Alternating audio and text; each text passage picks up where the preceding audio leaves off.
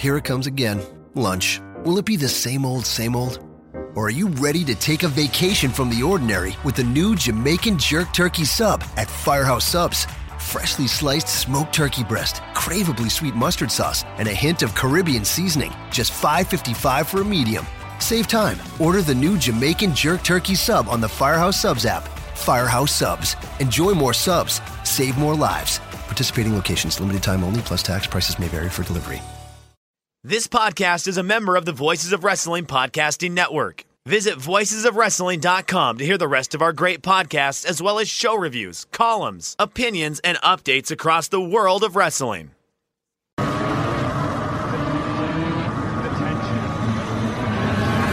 Attention. Do I have everybody's attention now?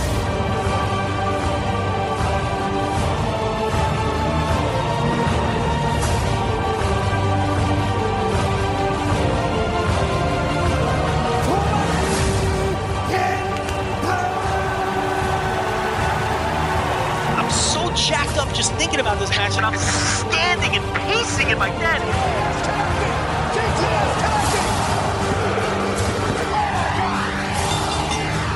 He's just Makazi now. He's not Okay, King so Makazi. so Maka- he's not a kid anymore. He's- he's a boy, he's a later. man Yes, now. if he's Man man Makazi. Makazi. He got PWS superstar Brian Mock. and he was gone in two minutes.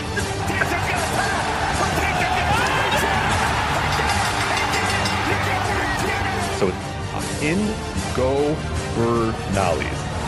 In Or Navales. in Gondarables.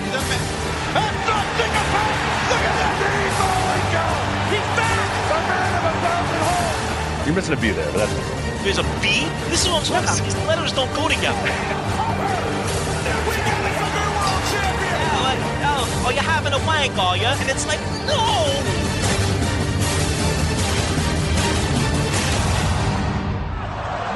You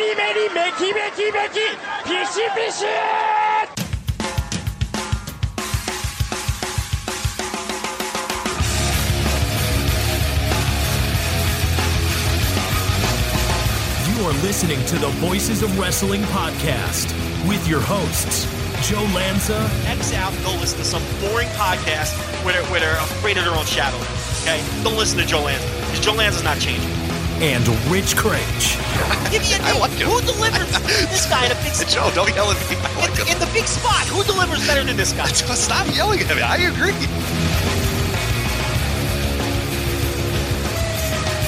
Welcome once again to the Voice Wrestling Podcast. I am Rich Kraetsch alongside, as always, the king of banter himself, critically acclaimed broadcast journalist, Joe Lanza. Joe, how are you? Uh, I'm fantastic, Rich. How are you? God, that's always awkward. Now I know that you hate it, so now I just do it to make it you because then like because you get cringier every single time I ask it. So I, I'm just wondering when you get to the point where you just go, you know, go fuck yourself, Rich, problem. and then just start talking about wrestling. So Here's the here's the problem. We we talk for like ten to fifteen minutes before you hit the record. so I already know how you're doing. you know how I'm doing, and then But the and then people you ask don't. me how I'm doing. But what about and the it's people? Just, it, they don't care. Maybe they do. You think they care how I'm doing? Have them hate me. Um, yeah, but half of them love you though. That's true. Um, but it's it's awkward because we've done that already. Like. We've done the pleasantries already. We've gotten those out of the way. Yeah, yeah, yeah. Right. We've we we do the pleasantries, and your ten minutes of fucking around with the fucking, uh, you know, sound mechanisms on your end and making me say testing one two three a thousand times. We do all that already, and then you hit record, and you ask me how I'm doing, and I I never know how to answer. You know, it's it's it's it's very awkward, and and it I, I think. uh it, it, it probably comes across as so to everybody listening. Sometimes you Um, actually do have something to say though. You know, say I'm mad. you know, this, there there are a few times where we get some good gold out of that. So Sometimes when I'm feeling fiery, you know, or I'm annoyed about something. But I tell you, I'm just in a level mood right now. you've been You that know? way for a while. What's wrong? What's going on? Well, wait, hold on a second. So when I'm in a decent, Yeah, level-headed mood, there has to be something wrong. yeah. Why? I don't think that's that. It's you. It's you. You know this. So you think? uh, Listen, all right, all right. Is this some kind of uh? Is this some kind of racism? Uh, no, it, more of an intervention. I was going to say, but I, I how is think it racist. I think what because I think what you're saying is I'm a fiery, hot-blooded Italian, and when I'm not being fiery and hot-blooded, you're assuming something's wrong. Um, no, no. That'd be if you were a Latino man, I would say that, but you're not. Ah, okay. Well, Right. well, I would be racist if, I you were was a Lat- Latino, and I'd be like, "Oh, you don't have any Latin fighter today." You know, you know that. I say fiery Latins more than fiery Italians, but I don't know. Maybe that's where I grew True, up. So, but I, I think I think a better stereotype for the Latinos are like they're oversexed, right? Isn't Really? that their deal? I I, Yeah, I didn't know and that. like the Latinos are oversexed. Isn't that their? uh I first I'm hearing of that, but go on. The Italians have short tempers. Like that's the Italian thing. Huh. I don't know. I mean, you do. uh, you definitely do, but what short temper? yeah, oh yeah. You think I'm short tempered? I don't think you are.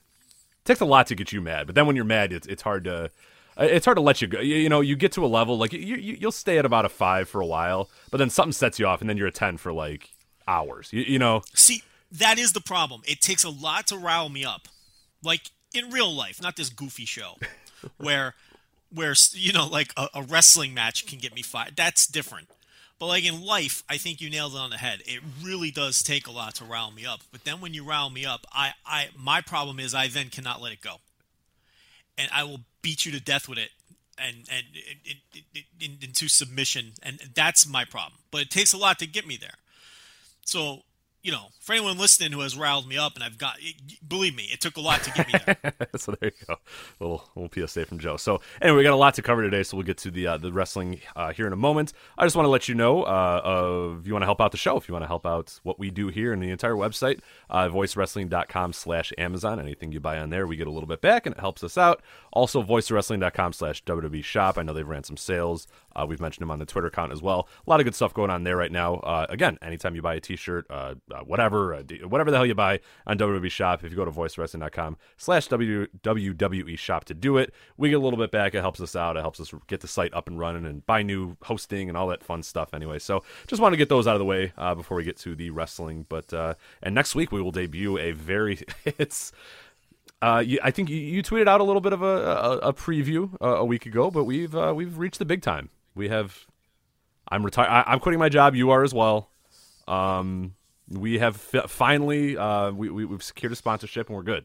We're good for life. We're done. Like Wait, that's that doesn't start this week. no, it's next week. I offered to do it this week, and they said no. The guy bought it for next week, and I went, all right. like I was going to give him a free week, but you know, hey, not my choice. Hey, there's no freebies around here. Well, I mean, I ju- just as an act of goodwill, you know, get Listen, that renewal. th- this is a big time podcast, Rich, and you you you want you, you- listen. You want your product out there, you got to pay the big bucks, okay? So if they're not paid for this week, there's no freebies around here. Well, there okay? you go should have been discussed in the in the production meeting because I am uh, I'm putting the foot down. Now the fiery Italians come in. Now you're frazzled. Oh, you were ready to start talking about our sponsor. Yeah, you, you're, you're. I was ready. I had the read right in front of me here. Yeah, no, sorry, sorry. no, I should have mentioned that. I thought you saw, it, but you, you didn't come to the conference call, so I didn't know if you uh, if you knew. I'm a busy man.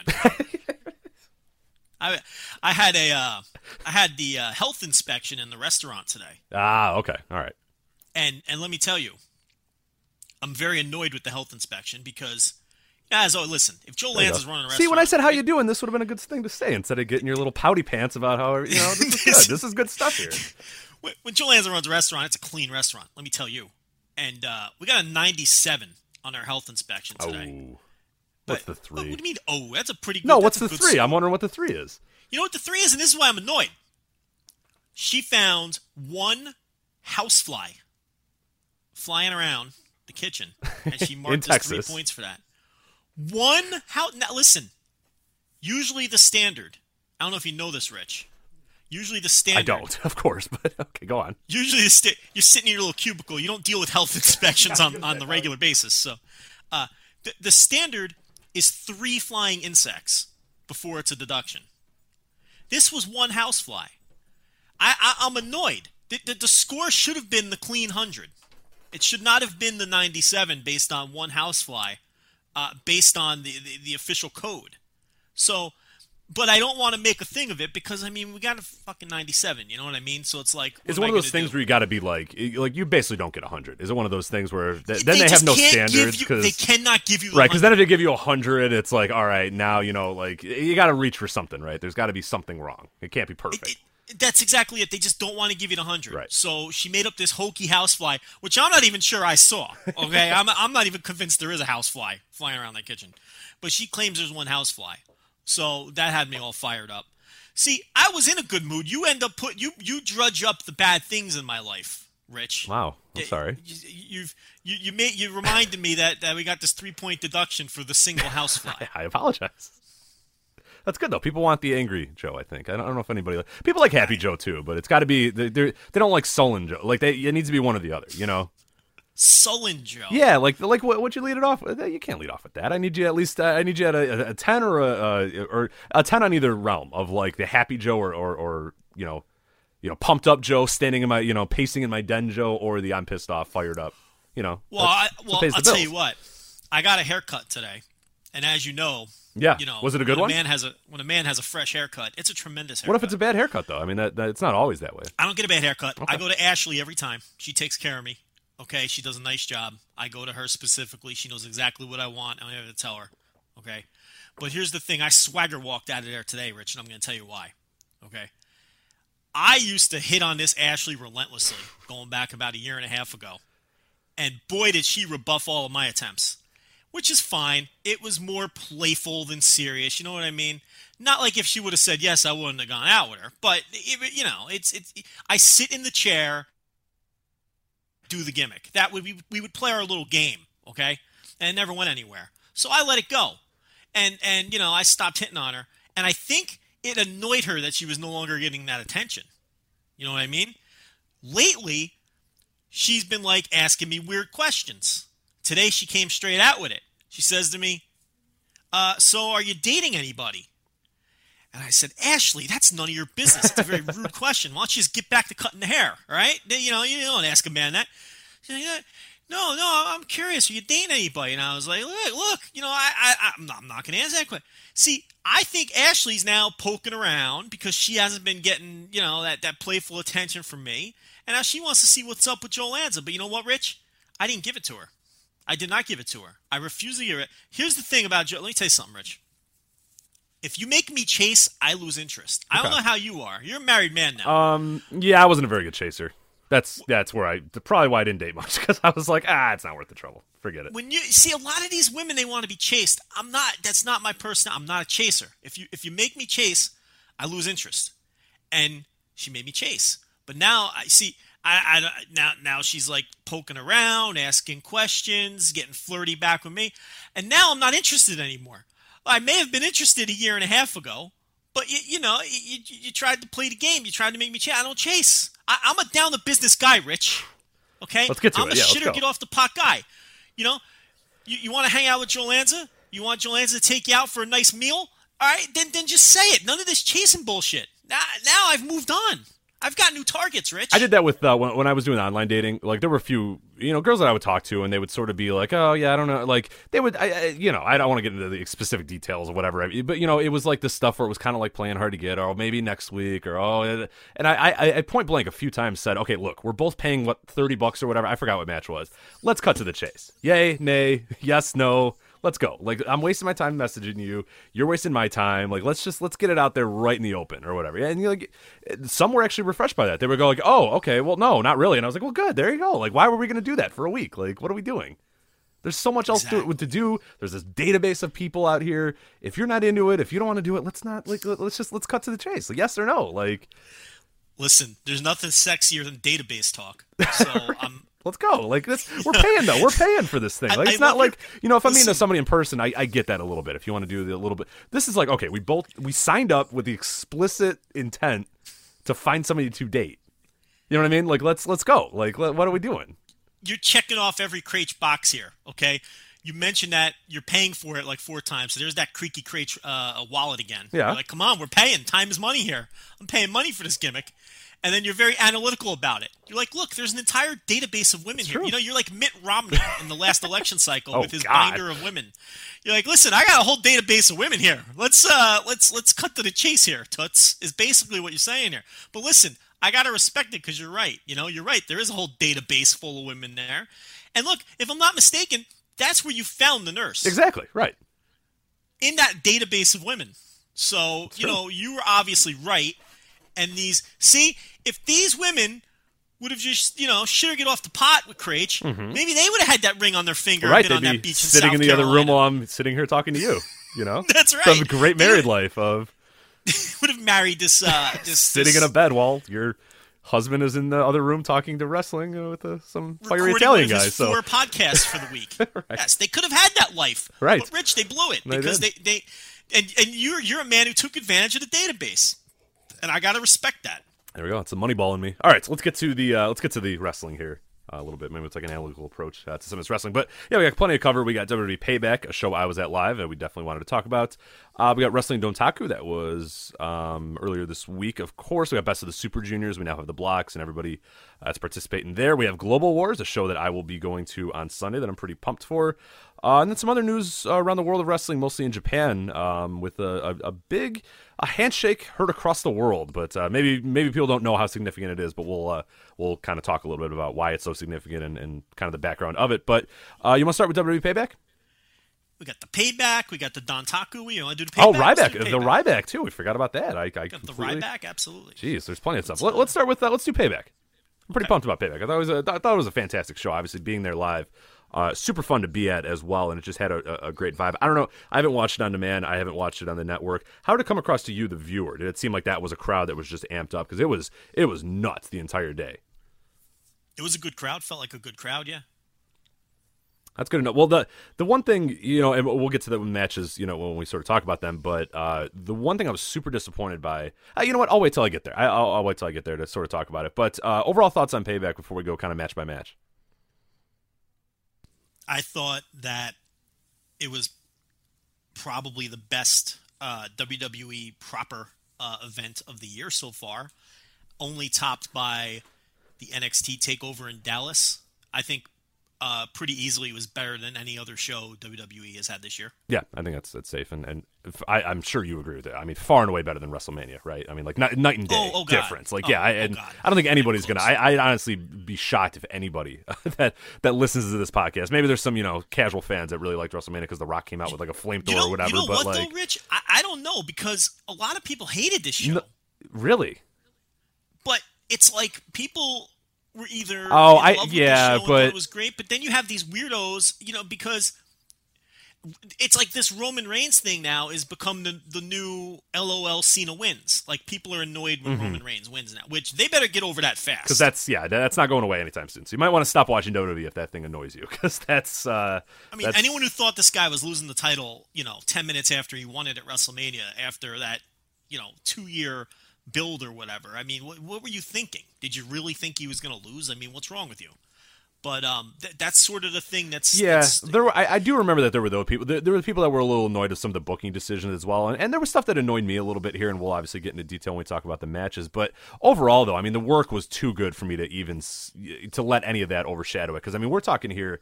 You know, you're talking about two or three like phenomenal, awesome matches. You know, a bunch of other stuff that was really good.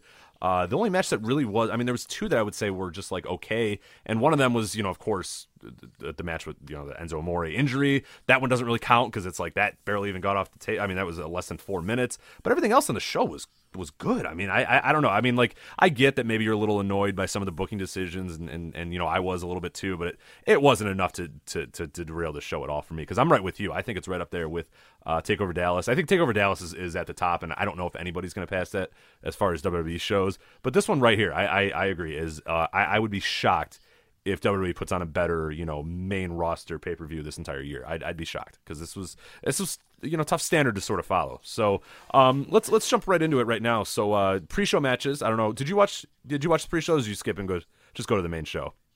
uh, Joe Lanza doesn't do pre-shows. I didn't think so. Okay. Well, you I'm- missed I'm absolutely main nothing. show guy. Yeah, you missed uh, Ziggler and Corbin, which was was come on, it, it was nothing. It, there was literally nothing to even note about this one. Uh, Kalisto Ryback was actually really good. They got about nine minutes. Uh, Ryback looked awesome in there, and he got like massive crowd heat. He came out and did the you know the CM Punk uh, entrance, and and and just like just being a big bully to Kalisto the whole time. Did an awesome you know top rope gorilla press slam thing that just looked it looked incredible, and, and Kalisto was just ragdolling all over the place for him, and it was it was good. I actually thought this was a really good match. Blew away the WrestleMania pre-show, but it's still the pre-show. It's still less than ten minutes. It's you know nine minutes. There's there's only so much you can really do, but uh, yeah, I thought it was pretty good. Uh, Kalisto, of course, won. Uh, and we'll get we'll get into more of Ryback because I don't want to do that now. Let's do that after we review the show. We can talk about him because I uh, kind of Yes. derail a little bit. But anyway, we have much more about the Ryback coming up uh, in a little bit here. I'm but told I need. I'm told to. I'm told that I need to watch that. it's really good. I think you'd be shocked at how good Ryback looked like, and he must have known that he was going to do something the next. You know what I mean? Like he seemed like he had just a weight off of his shoulders and just was work, just out there working his ass off. I don't know what was up, and Kalisto too was, was just hyped up, and the crowd was insane the entire time. Like I said, Ryback came out and did the CM Punk thing, and that got people super pissed that he did the you know the the the rubbing of the floor and then looking checking his watch and it's clobbering time and all that. Like so they were super into Kalisto then because they just wanted him to beat Ryback. But uh, overall, yeah, I think it's it's it's well worth your time. I mean, Ziggler Corbin do not do not. Well, I, you know, th- th- there's this. A lot of people are really mad that Ziggler won this completely meaningless match, cares? which baffles me too. care. and it, well, there's still this thing where it's like people ironically liking Baron Corbin has turned into people working themselves into a shoot, and unironically liking Baron Corbin, and I, I think that's part of the issue here too. Um, uh, you know, but I mean, it's a it's a meaningless dark match. You know, pre-show, whatever you want to call it, opener. Who cares? It, like, like, all right, even if you're a big Corbin guy, um, like this isn't. It's not like this match is gonna derail him or anything, and it's not like winning this match was gonna springboard him. To, come on, guys, you know this company by now. I mean, you know who? They don't build guys with you know long winning streak. no, it's, everybody it's 50 loses 50 matches until they decide. company. Yeah, it's 50 50 until they decide they want to push you and then you win a few times. Yes, Or, or they just I say you are in a match now, and that's how you're. You know, you might not even win a bunch. You might lose a lot, and then they just go, you know what? You have a title shot now. There you go. All right, and then you win Yeah, your I title, mean, and then you're good. Like that's. understand the company you're watching here. It doesn't mean a thing. I mean, this show You know I mean? especially was filled with guys who lost matches at WrestleMania and they got title matches or got like big time featured matches in their next pay per view. It's just I, yeah, I mean, there you go. There you go. People lost matches at WrestleMania. They got world and title shots. And immediately got pushed the next day. And you're worried about Baron Corbin losing a match that I can guarantee you Vince McMahon doesn't even remember that Dolph Ziggler Baron Corbin match today. He doesn't even know what happened. It doesn't matter. Just it, it- relax. All right, so then we move on to the opener, uh, which was a super hot crowd as well. They were weighing Enzo and Colin Cassady. Of course, this was Enzo and uh, Big Cass versus the Vaudevillains. Uh, and this was the end of the tournament to determine the number one contender. Of course, nobody remembers anything that happened in the first four minutes of the match because it's completely irrelevant. Because Enzo Amore had a gruesome looking injury. Uh, thankfully, uh, so us in the arena, we basically I saw him slide under the ropes or, or attempt to slide under the ropes and just collapsed. And uh, the thing that I noticed first off, because I you couldn't really see because where I was, I couldn't really see it ringside. The thing I noticed is immediately Colin Cassady gets down there, he turns like red, and he just starts crying, and that's when I was like, oh shit, like that that's something. And the problem was is we you know when you're in the live crowd, you have no idea what's going on. You know, they're showing the replays I hear on the network. Um, later in the show, they sort of announce that hey, you know, it's only a concussion. Anything. We in the we in the crowd have no clue. As far as we know, this guy slid under the ring, didn't move. His tag team partner's crying. The the ref throws up the X. They bring up a gurney. He has oxygen, and then he's wheeled out. And that's our lasting moment. And it's like, oh, okay. Like, thankfully, you know, I was on Twitter and I was sort of looking it up, but like 90% of the crowd had no clue what was going on with this guy, if he was dead, if he broke his neck, what was going on. So that was kind of um, a little bit disturbing. That sort of led to the next match, we'll talk about here in a little bit. But um, what were your thoughts on the injury? And we've sort of we asked a few wrestlers as well, um, and, and different sources that we knew what kind of happened here because we, we you know it happened so quick and you see the replays of us not being in the ring we have no idea sort of what happened or what, what the thing was what did you end up finding out from our different people that we talked to Well, I figured, you know what? Um, we got some wrestlers that we talked to. Why don't I ask them? They're the ones that are in the ring. They're the ones that uh, that that do this and put their bodies on the line. Uh, let them analyze it because I saw a lot of um, wrestling fans trying to analyze it, and that's fine. But uh, how about from the people who do it? So what we did was uh, I got three takes from three veteran wrestlers. We're obviously not going to say who they are because it's sensitive. They're talking about other wrestlers. They're not, you know, so you know what I mean. So I'm not going to name the wrestlers and, and tell you who they are. I can tell you that they are three guys. All three of them are 10 plus year veterans. I think that's fair to say. yeah they're not right? like trainees they're not guys that just trained like These two weeks ago these are yeah exactly these are three 10 plus year veterans um you know who who know what the hell they're doing okay um so i'm gonna not read them all verbatim but let's go through them the first guy was uh, critical of Gotch. He says that uh, Gotch ran him there with no room to go and uh, I, and I quote, Gotch ran him there with no room to go and protect himself. Uh, but it was half accident. If he lets Enzo protect himself, it doesn't happen. So basically, what he's saying is because there's some other comments there too where he clarifies a little. Basically, saying that um, Gotch threw him into the a little too close to the ropes when he threw him in, and didn't give Enzo room to properly slide underneath the ropes. So that's uh, 10 year pro number one. Um, the second guy had this to say. Just give me a second to pull it up. He says, uh, First, I gave him the comments of the first guy, Mhm. and then he says, and I quote, Yeah, I can see that, but if he was taking a normal bump through the ropes, it doesn't matter how much room. I personally think he was out of it from the corner knees from Aiden. So when Gotch threw him, he wasn't all there, so he tried to run but slipped. That's what I think happened.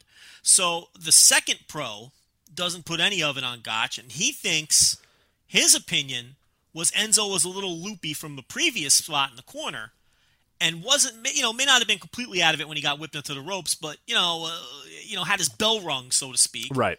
and didn't have his bearings, and then uh, you know didn't get down quick enough to go underneath, and then we all saw what happened from there. Uh, let's pull up pro number three.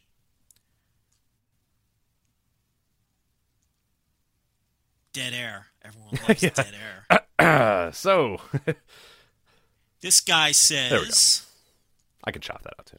The magic of editing. Maybe I will. I probably won't. I'm not going to. I'm going to keep it in. Good stuff. VoiceOfWrestling.com Uh, slash you know, on Amazon, my by the solo, way.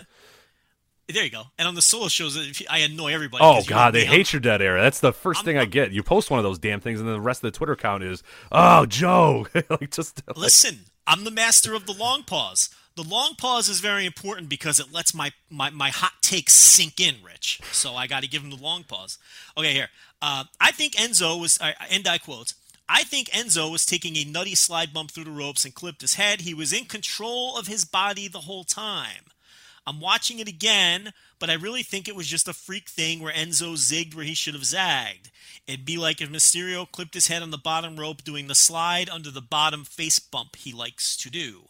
Okay, so Rich, what I gather from these three comments from three very experienced pros, uh, 10 year plus veterans of the business, is sometimes these things just fucking happen. Yeah. because all three of these men have completely different opinions of what happened and what occurred and uh, level of uh, not necessarily blame because the first guy wasn't really blaming uh, uh, Gotch. He did go on to say, look, it's just, it, it, it's still an accident, but, you know, accident. The, the bottom line here is these things are going to happen in wrestling because it's dangerous. And you have three guys with three different opinions because we really don't know what happened. It just it's just one of those things. yeah, and I, if I remember okay? correctly from from what you said, I think two of them thought he was sliding, and one thought he was taking a bump like through the ropes as well. So they don't even. I don't even know. Am I correct in that assumption that they don't even agree that what he was trying to do either?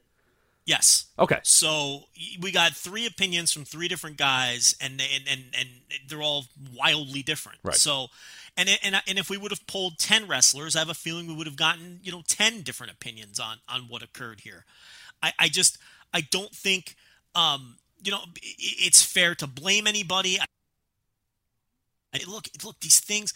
See, my opinion, Rich. I'm amazed. I'm amazed that stuff like this doesn't happen. Oh, I am. I am always amazed too. I mean, there there are. It pretty much happens to me anytime I see like um, like almost on a uh, like a daily basis of watching like a Big Japan or anything like that, where these guys are doing like those belly to back suplexes, or they're doing Kevin Owens um when he takes uh, that. Uh, he takes that belly to back from from uh, uh, like and usually does it on like a ladder or something like that. Every time I see those guys' necks, and I just assume, oh my god, your neck's gonna break. Like almost every time I see those, I don't know how these guys get up. And yeah, like you said, those little things like running through the ropes, suicide dives, like that sort of stuff. You know, you get even the springboards. I don't get how they don't fall all the time. like I'm I'm amazed every time. Yeah, and, and whether it's low level indie shows with guys who don't have the experience of like the three guys that we spoke to, or even the guys that were involved in this match who are in that performance center every single day doing this stuff. It's it's look, I'm amazed how good professional wrestlers are at what they do and how this stuff happens so infrequently, which is kind of why it bothers me so much that when you do have a freak accident or when someone does get hurt, which is, and this stuff is completely unavoidable in my opinion, it's going to happen from time to time.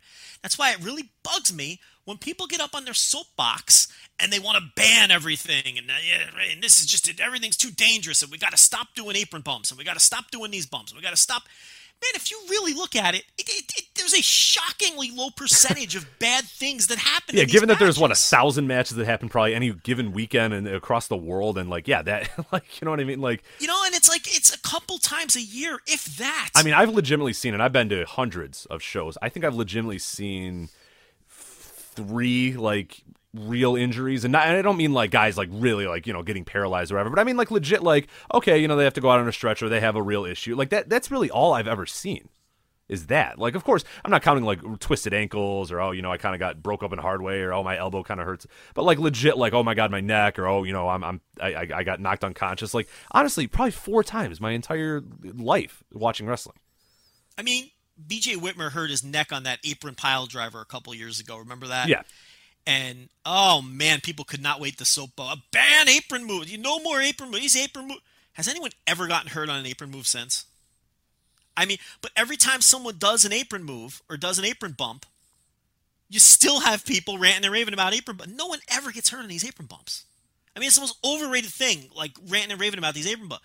It's like, but you know, it, it, and we go through this with the, we went through this with the Styles Clash too, you know, and it's like, um, it, it's just you know thousand these thousands of wrestling matches every week, and the injuries are so infrequent. These these people are so good at what they do at all levels. It's it's amazing to me how and and you know maybe me and you are coming from again more of a sports background where we see guys get hurt every single oh, day, yeah, and yeah. maybe maybe we're a little jaded to it. I don't know. I mean, you know, we watch sports, we see guys, you know, tear their ACLs. Oh, I've, and, I've seen and, more guys. I've, I've played basketball with more guys that have blown out their knees just playing rec basketball or rec league basketball than I've seen guys get seriously hurt in wrestling. you know what I mean? Like I have seen guys dislocate kneecaps. I've seen guys dislocate elbows. You know, real bad injuries on a basketball court.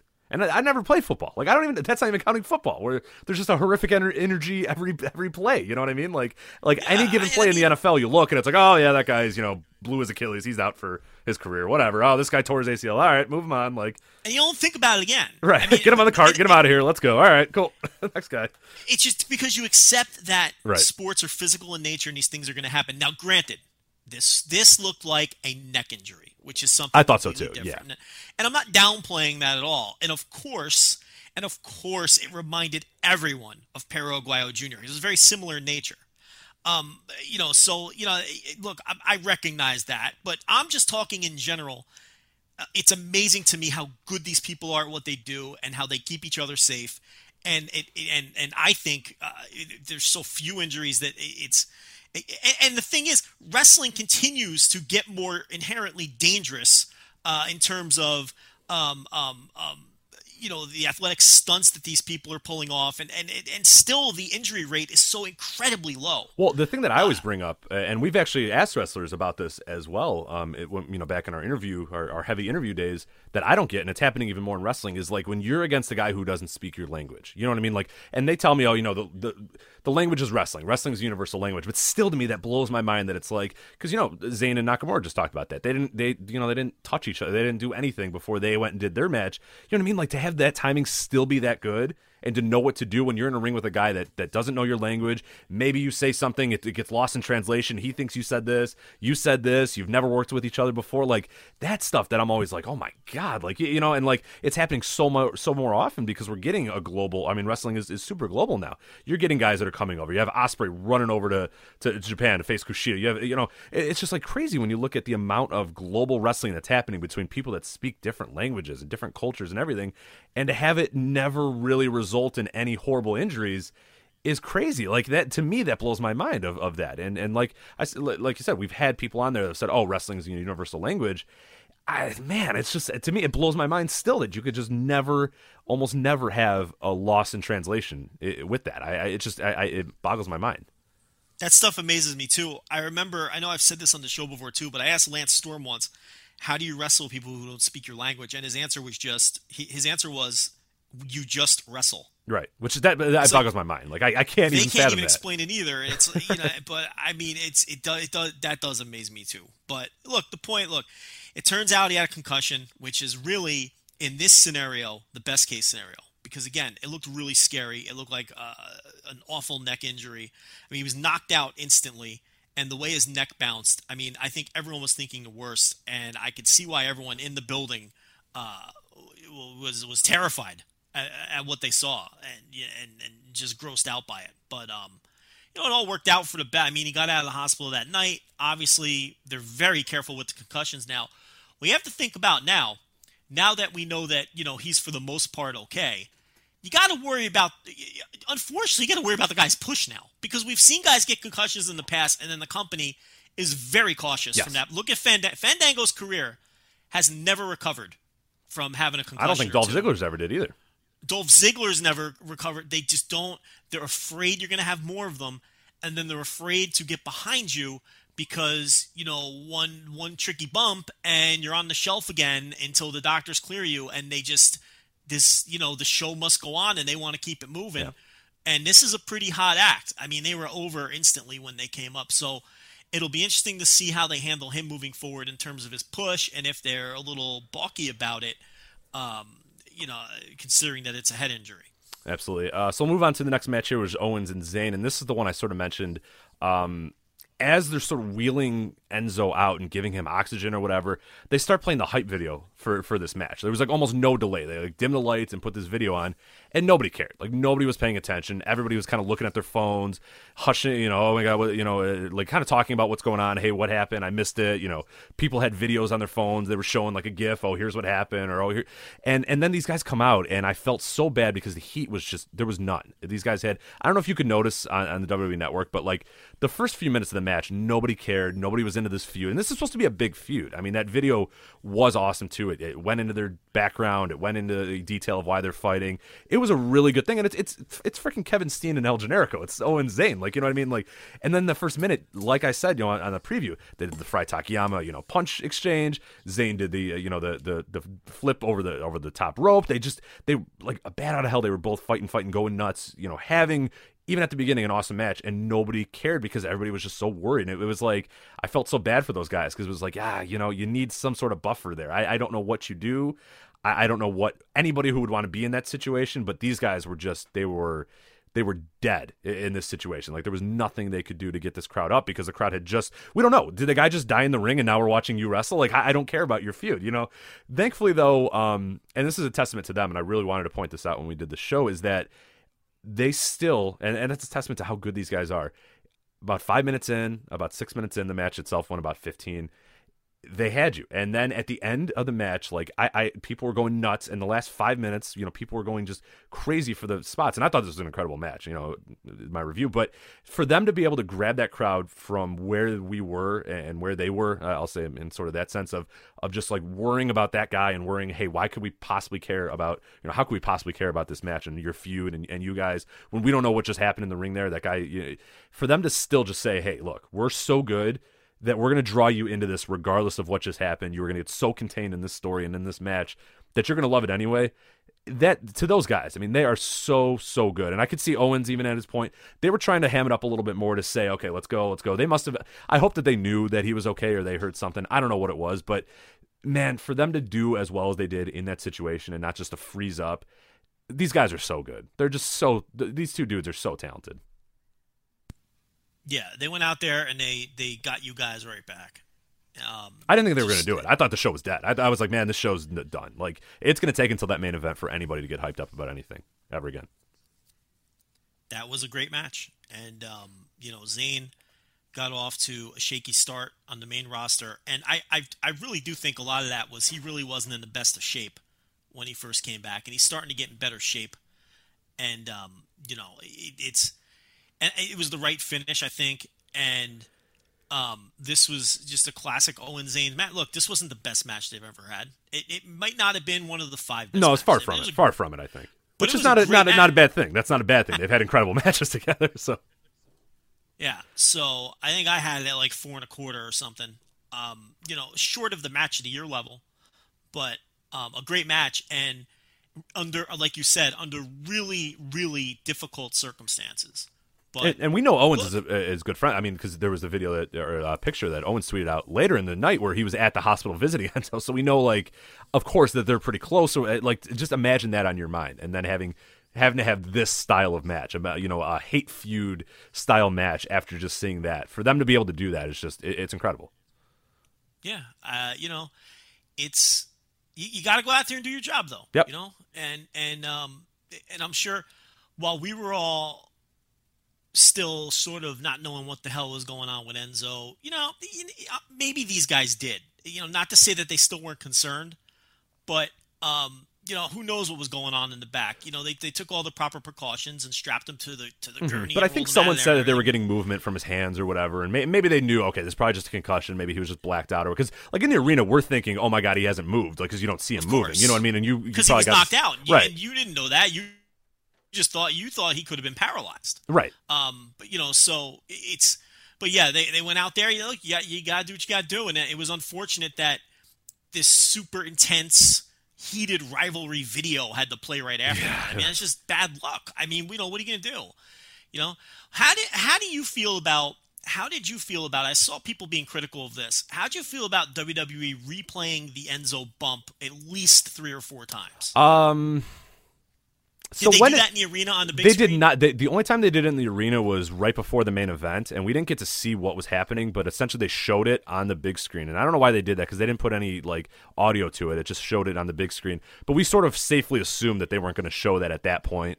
Unless it was, hey, you know, Enzo was at a you know local medical facility, had a concussion, and you know something like that. that I, at that point, I already knew, and I think everybody sort of had a sigh of relief when they showed it on the jumbotron of saying, okay, it couldn't have been that bad because they wouldn't have showed it. And then I come oh, home so to seeing you that was the signal Right. of yeah. uh, but everybody in the arena, or I, I look on Twitter when I come home, and people are like, "Oh my god, they showed it like 15 times." I had one person say, "Oh, I think it's a work," because why would they show it so many times if it wasn't a work? And I'm like, "What? What are you talking about?" So I don't know what happened exactly. Uh, what, how often did they show it, and when did they show it? They sh- they showed it a couple of times while he was being attended to. That I would have maybe held in the can. Well, see, I have a different take on this, and maybe people just think I'm being cold. But again, maybe this comes from watching sports all these years. Sports shows replays like that when guys get hurt. I mean, you know, even in the NFL, when guys have those violent head-to-head collisions and someone's laying there, and it's sort of the same scary deal where you don't know what they they show those replays a thousand times. Um, I, I don't know. Again, maybe I'm just numb to it from watching sports all these years. It didn't bother me. Um, it- it's like people were really going insane. Like, how dare you show that replay?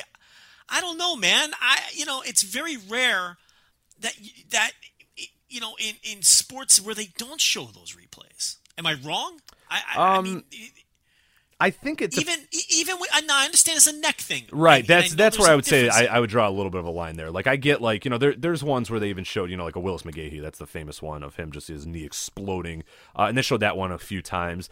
I feel like And those the are legs, and that's different. Yeah, Joe I feel like- we've all seen that a million times. You know, I, and, but those are legs. That's not life threatening. Yeah, I feel like if like a pitch went back to the pitcher and hit him in the face and he just like collapsed or whatever, I feel like they would maybe not show that one right away. Like, that, I think that's the difference. Is he, those guys aren't in like a lot of the ones that are a lot of the examples that we see. These guys aren't in like life threatening situations. It's more or less just like a gruesome, gruesome injury. Uh, you know, they're of course in a ton of pain or whatever. But this was one where you legitimately didn't know if this guy was alive at this point. You, you know, like when you knew Willis McGahee, he was alive. His knee just exploded and he was in a ton of pain. the But- leg, right. So that that's where I'd maybe draw the line a little bit. But you mentioned that you know the NFL will do a few of those where they show the I guys. but, feel like you know, any Sunday in the NFL, it's a pretty morbid league though. So I don't know if you I'd had take examples. someone laying there.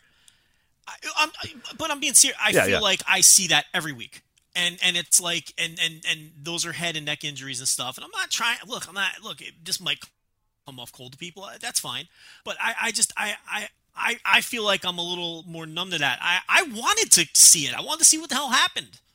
I mean, I didn't I didn't have a problem with it. Um, I, and I didn't feel like, and it's hard for you because you were there. And again, you don't know how many. I I didn't feel like they were gratuitously showing it over and over. right. That's a big in a distinction way- as well. I, I- to me personally, I don't think it was gratuitous and to the point where they were, uh, where where it crossed the line of good taste. I I I felt like every time they they showed it, it was kind of just to show us what happened. I mean, I I was curious to see what happened. I mean, I don't know. I, I understand people don't look. I I get that some people don't like looking at that sort of thing, and that's understandable. I don't have a problem with that. But um, I don't know. I just didn't feel like it was it was over the top or gratuitous. But I, I can at, at the same time.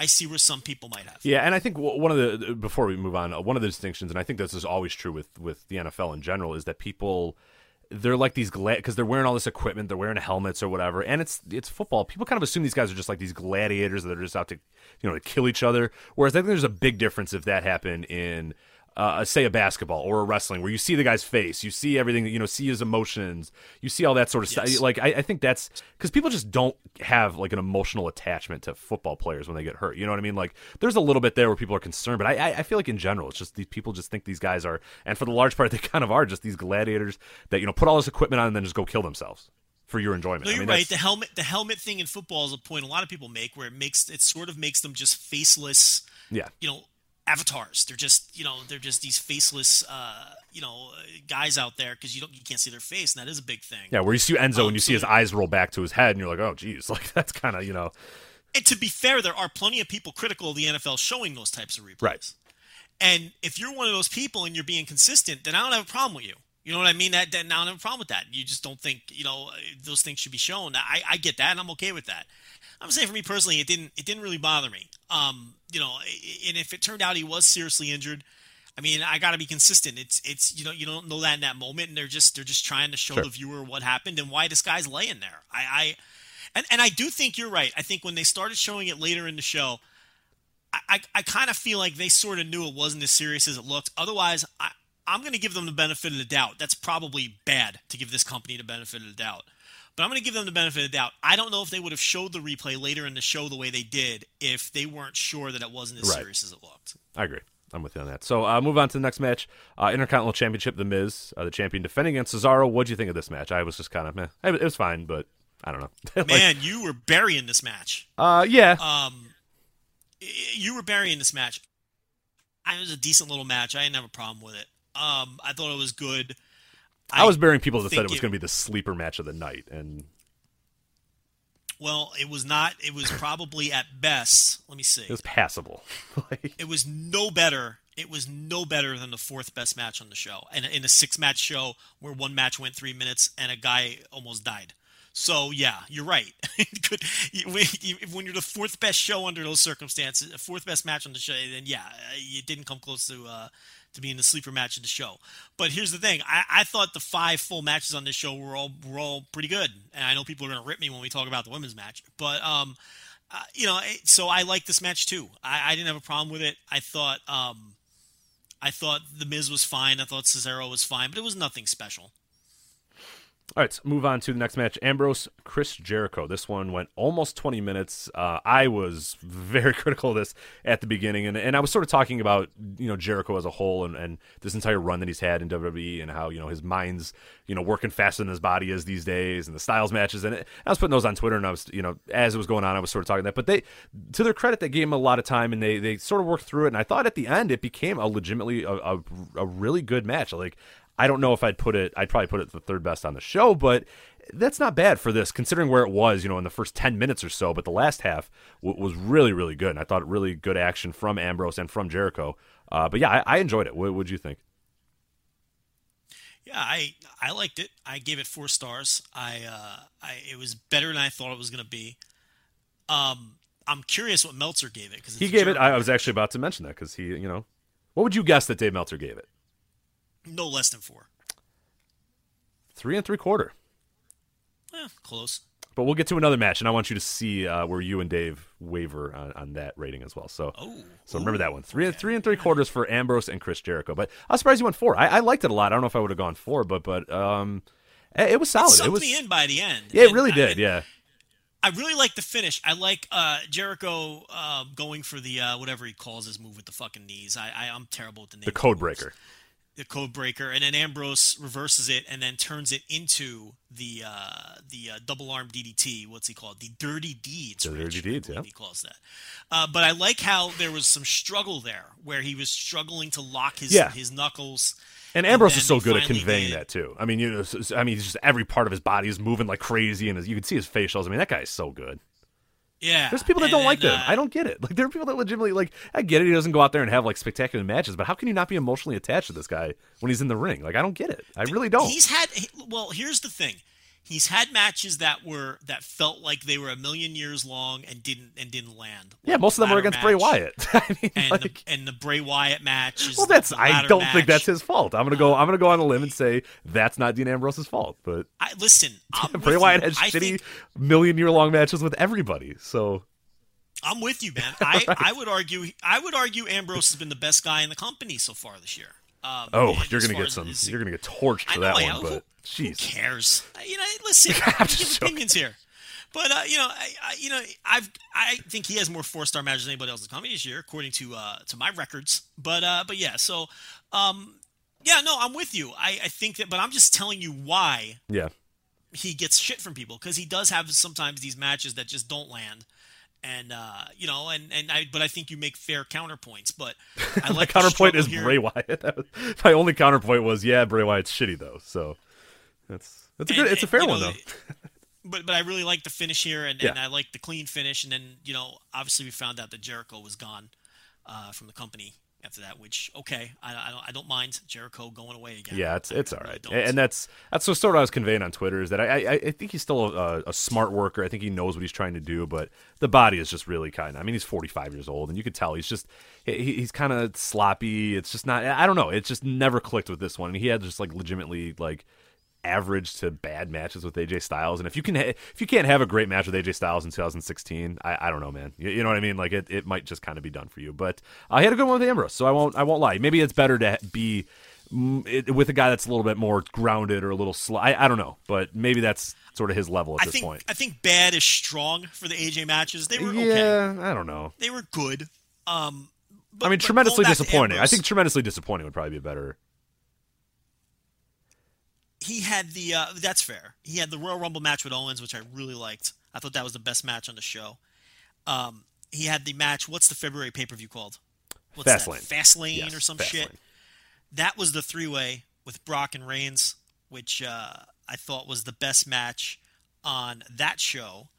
And then I'm trying to think. Uh, then you've got uh, this match here, which which I, it looks like maybe I liked more than. Look, if I liked it more than Meltzer did, and it was a Jericho match, then I might be the high man on it. But I really like this match. So as far as the you know the main roster, it's not like anybody in NXT is tearing it up on a consistent basis so far this year. Um, I think it's fair to say Ambrose is right in the conversation with anybody else in terms of that company so far this year. But yeah, I, I, I enjoyed this match. Absolutely. So we'll move on now to the uh, the women's championship match. You had Charlotte, the champion, with Ric Flair, uh, defending against Natalya with Bret Hart. Um, yeah. What, what you like this match, or you didn't? it. Huh. No, I did. Go like on. it. Go on. I'd like to. I'd be I curious. think it was. I didn't think it was great, and I thought. Um, see, here's the thing with Charlotte, and I feel like I say this every month when we talk about Charlotte's matches. I don't think she's nearly as she is, and she's very sloppy. And I thought uh, one spot that really emphasized that was uh, and Natty worked her ass off in this match. First of all, Uh, she was kind of slow though too. They were both very slow at the beginning. Like they they didn't seem like they knew what the hell they wanted to do for about the first five minutes of the match. I thought Natalya did a lot of stuff here that she doesn't normally bust out. She tried to do a hurricanrana outside the ring, and Charlotte just did not go over for it. I thought that was a very embarrassing that spot. was. Um, I don't think it's like Charlotte didn't know how to take that bump. I don't know what was going on with that. Actually, I think she might have been afraid of the ring steps. I think it was it was the ring steps were sort of in the vicinity, and I think she was scared of the ring steps. I think that's what happened on that. But anyway, it was a little sloppy in spots. Look, I don't think Charlotte's as good as people say, and I don't think she's as bad. I think that's fair. Says. That's fair. I, I, I she's very. I'm kind of there too. I'm kind I'm kind of in between on her. Like yeah, I think the the hatred is a little strong for her. I don't think it's that bad. She does um, a lot of things well. I think she projects her character. Uh, I think she's she's much better as a heel, and and and projects uh, being a heel very well. The thing with Charlotte is, yes, her work's a little sloppy, but I, I like the way she attacks a body part. She's kind of old school, you know. And and and no, her psychology isn't perfect, and her work certainly isn't perfect. She isn't smooth a lot of the times, but there are a lot of things she does well. Look, her moonsault is excellent. It's The moonsault's smooth, fantastic. She gets good height on it. live it's incredible to watch like to see how high she goes even live it's like that's when you really get how how like physical of a specimen she is of just how tall and how like leggy and how it- it's just it's crazy to see that moonsault live i was shocked at how beautiful that looked she is a good athlete, if not the smoothest athlete. Uh, she does a great job. And I tell you another thing she does with that moonsault, and I noted this. I th- I may have said this on Twitter. I don't remember. She lands on her toes. She never lands on her knees when she comes down with that moonsault, and I think that's important because it's not going to put all that wear into. It's like Cavernario when everybody. Here's another guy when he does the the- his when he does his t- two or three times a year, which Rob Viper always tries to tell people, but they don't listen. He saves it for the big shows. He usually only does it in Japan. But when he does that dive off of the turnbuckle to the floor and he does that splash, everybody goes nuts and they, they, they you know, everyone's worried about another man's knees. But the thing is, if you watch that, he always lands on his toes. His knees never hit the ground. His torso hits the man's body. His toes bounce off the floor. And it's the same thing with Charlotte. Her toes always bounce off the floor first. So unless you're worried about long-term toe damage with these turf people, toe maybe some maybe a bad Okay, of yeah. turf I. I mean, if, if you're worried about jammed toes, then then go right ahead. Those Um, hurt. but you know, Those hurt, man. she- a lot of she- them from But yeah, beautiful moonsault. Um, you know, she could be a little reckless at times. We've seen her, you know, bust people's noses open and things like that. But I'm somewhere in the middle with her. I don't think she's some kind of great worker. Uh, but I don't think she's a complete piece of shit either. And I'll tell you, I, you know, I watched this match, and and when the match was over, I kind of I, I was annoyed with the finish, like everybody Oh, the else finish was was. horrendous. It's, it's stupid.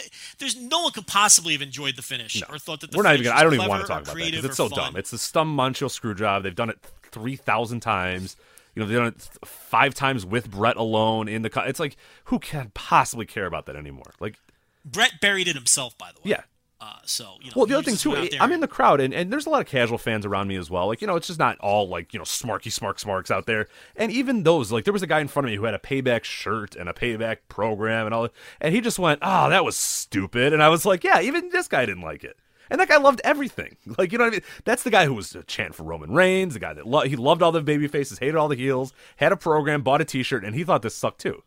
So it wasn't just us that thought it was sucked. You know what I mean? Like, and the crowd, That's you could hear it. Like they just the, the the balloon, the air letting the air out of the balloon. That finish happened, and everybody just went, ugh. You know, not one person was actually upset by it or booed. Everybody was just like, oh, come on, really?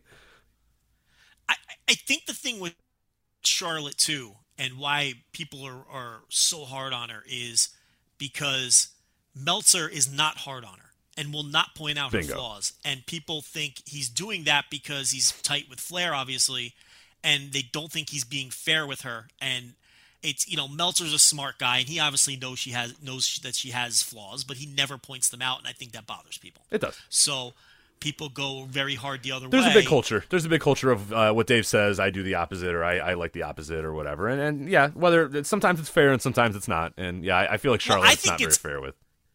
Well, yeah, but I, I think it's not very fair that that people go so hard the other way and, and tear as far as far as they do, as hard as they do. But I do think it's fair.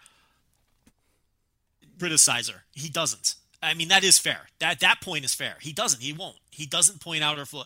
If her, if she wasn't Charlotte Flair, I, I do feel like that he would he would treat her a little differently. Um, I, I do think that part of it is fair, and I'm not. And you know, I'm not one of these guys Yeah. who is anti Dave Meltzer at all. I mean, you know, I admire the guy. I like him. Really, you know, I stay away from that stuff, and I think sometimes people are way too hard on Dave because Dave is allowed to have opinions. I think people Yeah, that nothing that's to do with Charlotte. Um, but I think that I, what annoys me sometimes is people getting on Dave for star ratings or people getting on Dave because he says, you know, or so and so is a mediocre worker. Dave is a reporter and a journalist, yes, but he's also someone who's allowed to have opinions. right. He's built I his really career not just on being a journalist, but on giving opinions as well.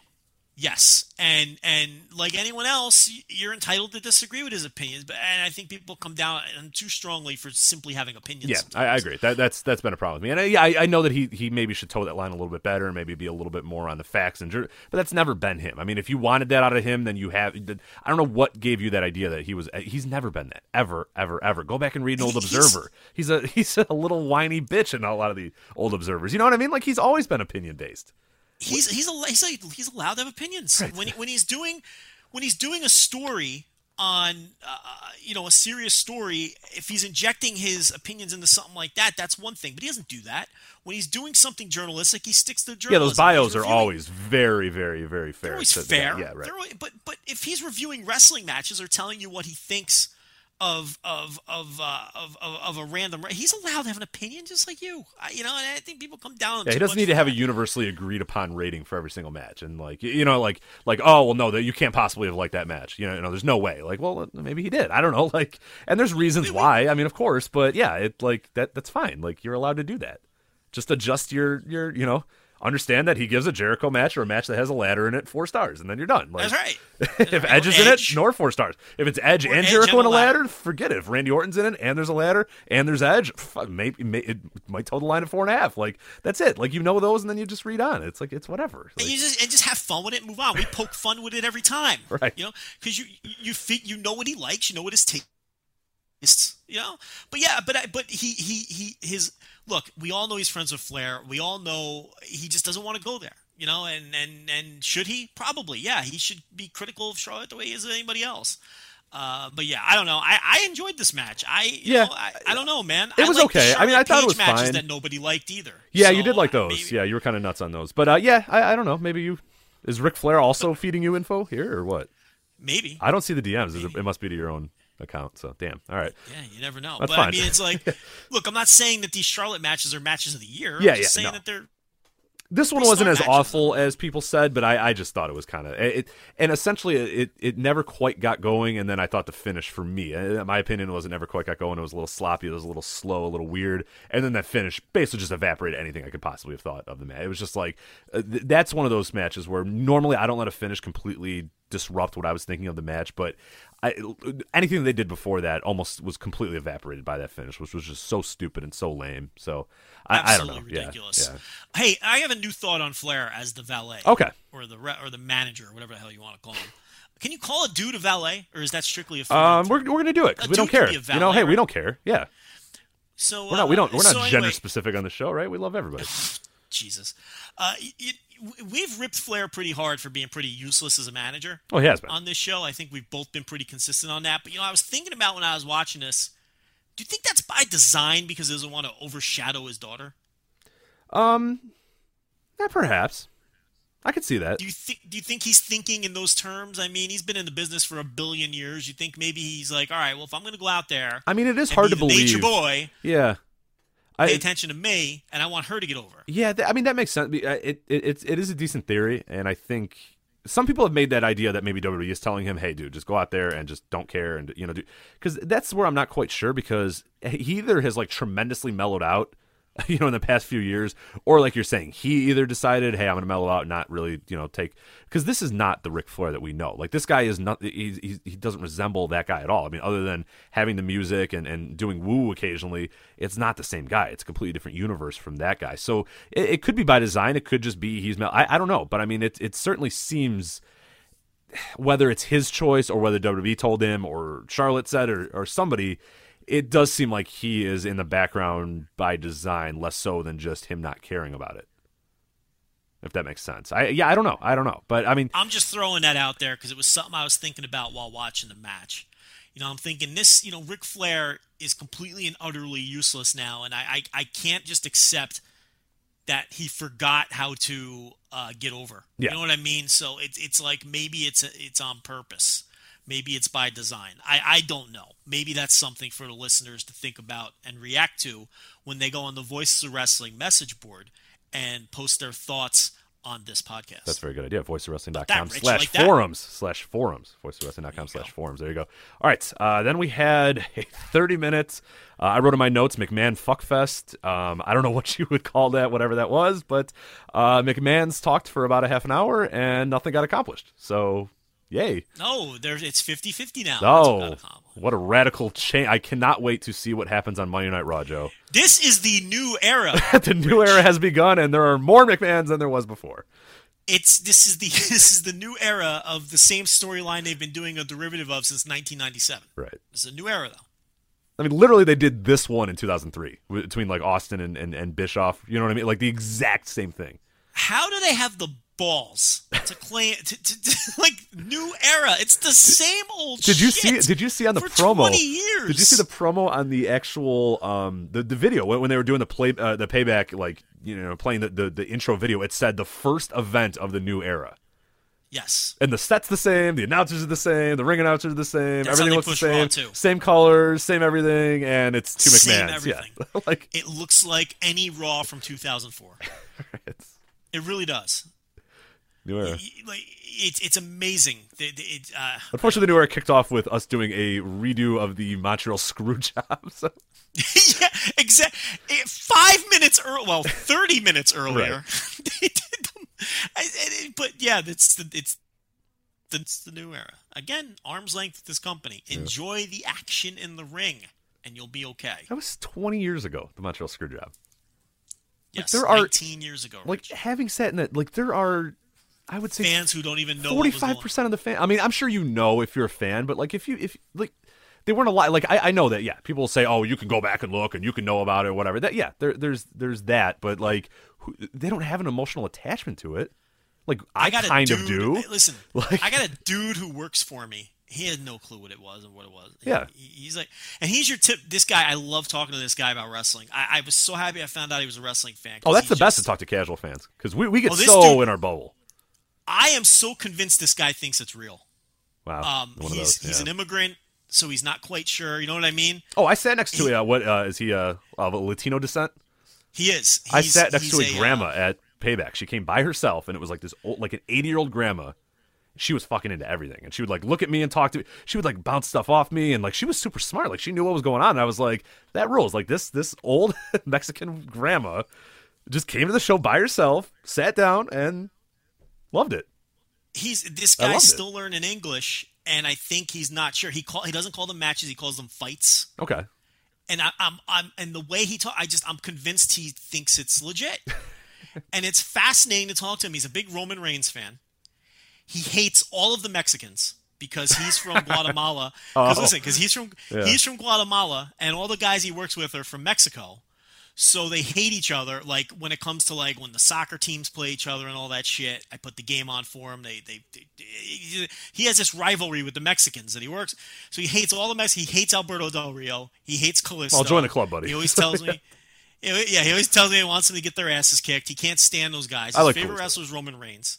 He found out I don't like Roman Reigns, so now you know every time I'm walking through the kitchen, he's giving me Roman Reigns catchphrases. I, I, I love this guy. Yeah, he's like, I'll be like, hey, uh, uh, Fernando, did you uh, did you prep the asparagus? And he looks at me and he stops what he's doing and he goes, I'm not a good guy. I'm not a bad guy. I am the guy. It like makes no sense to what we're talking about, but he just likes to stick it, it, to yeah. me. You know what I mean? So you know, I'm like, all right, I'll give you the bad. Now you're doing twice the amount. So be careful, because I'm gonna make you do the asparagus and the zucchini. All right, pal. But uh, but yeah, so he like someone like him, who he's got his little network. Okay, he watches it on his phone. Okay, he bought three months worth, and then he complained to me because he said he didn't realize he could have got the month for free. oh, So obviously they didn't market that hard enough for Fernando in my kitchen, okay? But uh, so he's got his little network there. Someone like that has no clue what the Montreal Screwjob is and had no clue what this finish was on this pay per view. and even They if you know thought it, it, you don't have an emotional attachment to Bret Hart being screwed. You, you know what I mean? Like, like even if you saw a replay, like if, if you're say you're 18 years old and you have your network or whatever, and, and you see stuff and and they show it, and they you know they talk in the documentary, oh you know Bret Hart was there forever, and then he got screwed, and then he went to WCW, and then they didn't do anything with it. Like you know what I mean? Like you don't care. Like why would you care? Like we have an emotional attachment somewhat. I don't have it anymore. I don't care. That he's back in the company. He doesn't care. And I'll tell you what, Fernando is down on Roman Reigns after that match. Oh no. Uh, what he said to me because remember, we're this is a guy not in the bubble. He doesn't look at the matches in terms of how good the matches were. You understand? He looks at the matches in terms of yeah, right. yeah, so he he he's again he's the big Roman Reigns fan, but he was like uh, he's like Joe, you were right. This AJ Styles because I was mo- you know all, the lead up to the show. I'm like AJ Styles is going to win that man's title. You know that, right? Needling. Oh no. And I was like, this AJ Styles better than Roman Reigns. You, you'll see. So he goes, Joe, you were right. I was like, what was I right about, Fernando? He goes, this AJ Styles, he's he's very good, good fighter. There we go. This guy's a great fighter. Give this guy a He said- podcast. you want to get get Fernando a podcast? I'm I down. want to bring him on. You, you would love this guy. Like he, I swear he thinks it's real. So he he goes, he goes, Joe, uh, phenomenal forearm through the table. He beat Roman Reigns. He beat Roman. He's right. I was like, I know he beat He's right. You're He right, Fernando. Yeah. He, go- Goddamn he said right, he Fernando. beat Roman. I said, I said, I know he beat Roman. I told you he was going to beat Roman. He goes, uh, he, but he didn't understand. He said, why didn't he get the title? So I had to explain to him that you don't get the title when, when you when you win by count out. And then you know, and, and he was annoyed that Shane came out. He didn't like that, even though he's a Roman Reigns fan. He didn't like that Shane He McMahon rules. restarted the match. He didn't think that was. I like that. This man He loves didn't rules. think it he was likes fair, he likes structured rules. I like this. He said, "This isn't fair." He said, He's he right. said You're right, Fernando. He, he was doing the uh, you know what he, I was popping big for this. He was doing like the belt motion with his hands. He's Right, like yeah. AJ Styles should have had the belt, and he was like doing the belt thing over his waist. He's like AJ should have had the belt. He's like, why did Shane come out? I'm like, well, he wouldn't have got the belt anyway because of the counter. And then he, and then he goes, he reminded me of this, and this is something I forgot about. He's like. He's like, but Joe, then AJ beat him again. Yeah, right. He's right. disqualification." Twice. He beat him twice. he's like, he's like, uh, he's like, Roman cheated. Roman hit him in the balls. I was like, I know, I know. I was like, I, you make a good point. He beat the man twice. So Fernando, who's a big Roman Reigns fan, his point was he didn't care that Roman eventually won by pinfall because he felt that was cheap Yeah. because because Roman lost twice to the man before that, and he and he feels like it was bullshit. Here's a long story short. Okay, Fernando bel believes in the political hit. Is what I'm getting at here because Fernando's a political hit proponent because he fe- because look at this is a guy who's a Roman Reigns fan and he lost faith in Roman Reigns and not a bubble fan, a casual fan, and he lost faith in Roman Reigns coming out of that match because AJ beat him twice before Roman and and Roman needed the help of the McMahon kids Yeah. to finally beat AJ. That's how this match came off to the casual fan. Yeah, and, and well, and, and the other thing too is Roman worked heel too. I mean, like he worked like a uh, like he was, and I guess we'll, we'll go on, of course, to the no disqualification World Heavyweight Championship match, which uh, of course Roman Reigns defeated AJ Styles. We'll get to the match uh, specifics here in a little bit, but um, or as far as our ratings and whatnot. But yeah, like I thought Roman worked, he worked pretty aggressive in this entire thing too, which I thought was a good role for him. I kind of like him in this sort of monster offense role more so than the. I'm kind of tired of the, and, and you know I, I- think we're not we're preaching to the choir for people that listen to here, but the you know I get beat down for 15 minutes and I, I Superman punch and spear you and it's over. That doesn't do it. I, I don't like that. It does nothing for me anymore. I like this this Roman Reigns. I enjoyed this one. He was kind of doing clubbing blows. He was working like a real big man. I thought that was nice. He was working like a heel. I thought throughout the entire match. Uh, and Styles was working as the flashy, you know, high flying an to an extent babyface the entire time. And i thought the dynamic was perfect for those two. I thought it was perfect you know given what the crowd was reacting to uh, and what they did with the crowd reactions and, and overall. But no I, I really really really love this match. You know aside from the dumb little stuff where, where guys came in and did whatever you know the shane mcmahon the stephanie mcmahon all that crap that you know i take or leave. But you know again like you said arm's length arm's length with this company. But the in-ring was fantastic at this match and they did not cloud my uh, my, my thoughts uh, with the dumb finishes because i really thought this was a, uh, just a spectacular match the action was so good and the match was so good that that stuff really didn't bother me. No, I, I'm right with you. And you know, I, I saw it coming a mile away, and everybody did. And I, I feel like they were building, and obviously they were building to another rematch between these guys. Fernando, by the way, is convinced that AJ Styles is winning that rematch. Uh, so again, through the eyes, You gotta a buy. You gotta non-Roman buy him an AJ Styles shirt. Let, let's get him. Let's get him fully. Actually, I don't want. I don't want you to t- make him too much of a smark. I like the mark him a little bit more. No, so. no, this is great. I don't. I, I, I do my best not to sully this guy. Yeah, His don't- don't- opinion yeah. is he he thinks because it's extreme rules, right? That now it's it's a lie. He's like, uh, you know, he- AJ's going to beat Roman. Yeah, because there's no rules AJ now. Yeah, no rules. It's, There's no rule he proved he was the better fighter, is what he says. He proved he was the better fighter. And see, so again, look, Fernando, you're right on the money. like we we're agree. these we're these smarks, and we're all like, ah, well, we all know Roman's winning the rematch, you know. But when you leave the bubble, some of the shit this company does works. They- He's they've got this man convinced that AJ's winning the title at Extreme Rules, and you're gonna love this one too. I asked him about Anderson and Gallows. I said, "But what about Anderson and Gallows?" He's like, "Yeah, at Extreme Rules, they can do what they want. It's going to be uh, three men against Roman." He doesn't believe in the he's, he he doesn't think the Usos will help Roman. Okay, I don't know, and he's he's also convinced. He also said to me, uh, "Anderson and Gallows," and then he just did a thumbs down. He's like, "They're very boring." So he doesn't like Anderson and Gallows. Fernando's He- my he guy. says they're very boring. This guy likes Which, I mean, logic. he likes rules, and he hates them. I'm, I'm, I'm into. he's a fan of the rules and he does not like Anderson and Gallows. But think about it: why would anyone who's never been exposed to these guys like? They had a horrible match against the Usos on Raw, which was boring as hell. And uh, why would you like them? And they have horrendous ring gear too, and they look like weird. Like they look like weirdos too. Like I don't They, know. they love their uh, their their uh, secondary market um, dollar store Under Armour tees. They love them. Uh, they, they love that. So I don't, I don't, I don't know why that's the chosen look for these guys, but uh, they should wrestle in those tees, in those tight tees. The You ta- know are I they mean? the, are they the tap out shirts? I think they're the tap out ones, right? Are they tap out? I I, don't believe know so. what they are. That's what they're trying But, to sell right uh, now is those tap out things. So I think that's, That's a good point. But yeah, but the match. the- Look, I I, I- I really like this match, man. I I think I went uh, four and a quarter on it. I went Um, four and a half. just I really, I really, really liked just it. Just a notch below match to your level because I think it's you know it, it was a little goofy with the McMahon stuff. Not not enough. That really, me out of it or honestly, yeah, honestly, that probably dropped it match. from my match of the year. Like, not, not, not that it was going to win, but like in that top ten, like that, the shenanigans. I, I just can't, in good conscience, give you know a match with that many shenanigans in the in the top ten. I really just can't. But it, it's right there.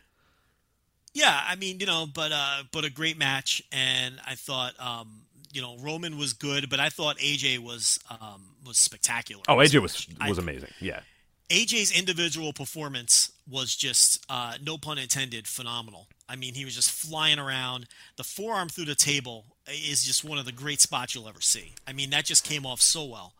Um, and- it was the AJ least just- convoluted table spot that that company has done in decades.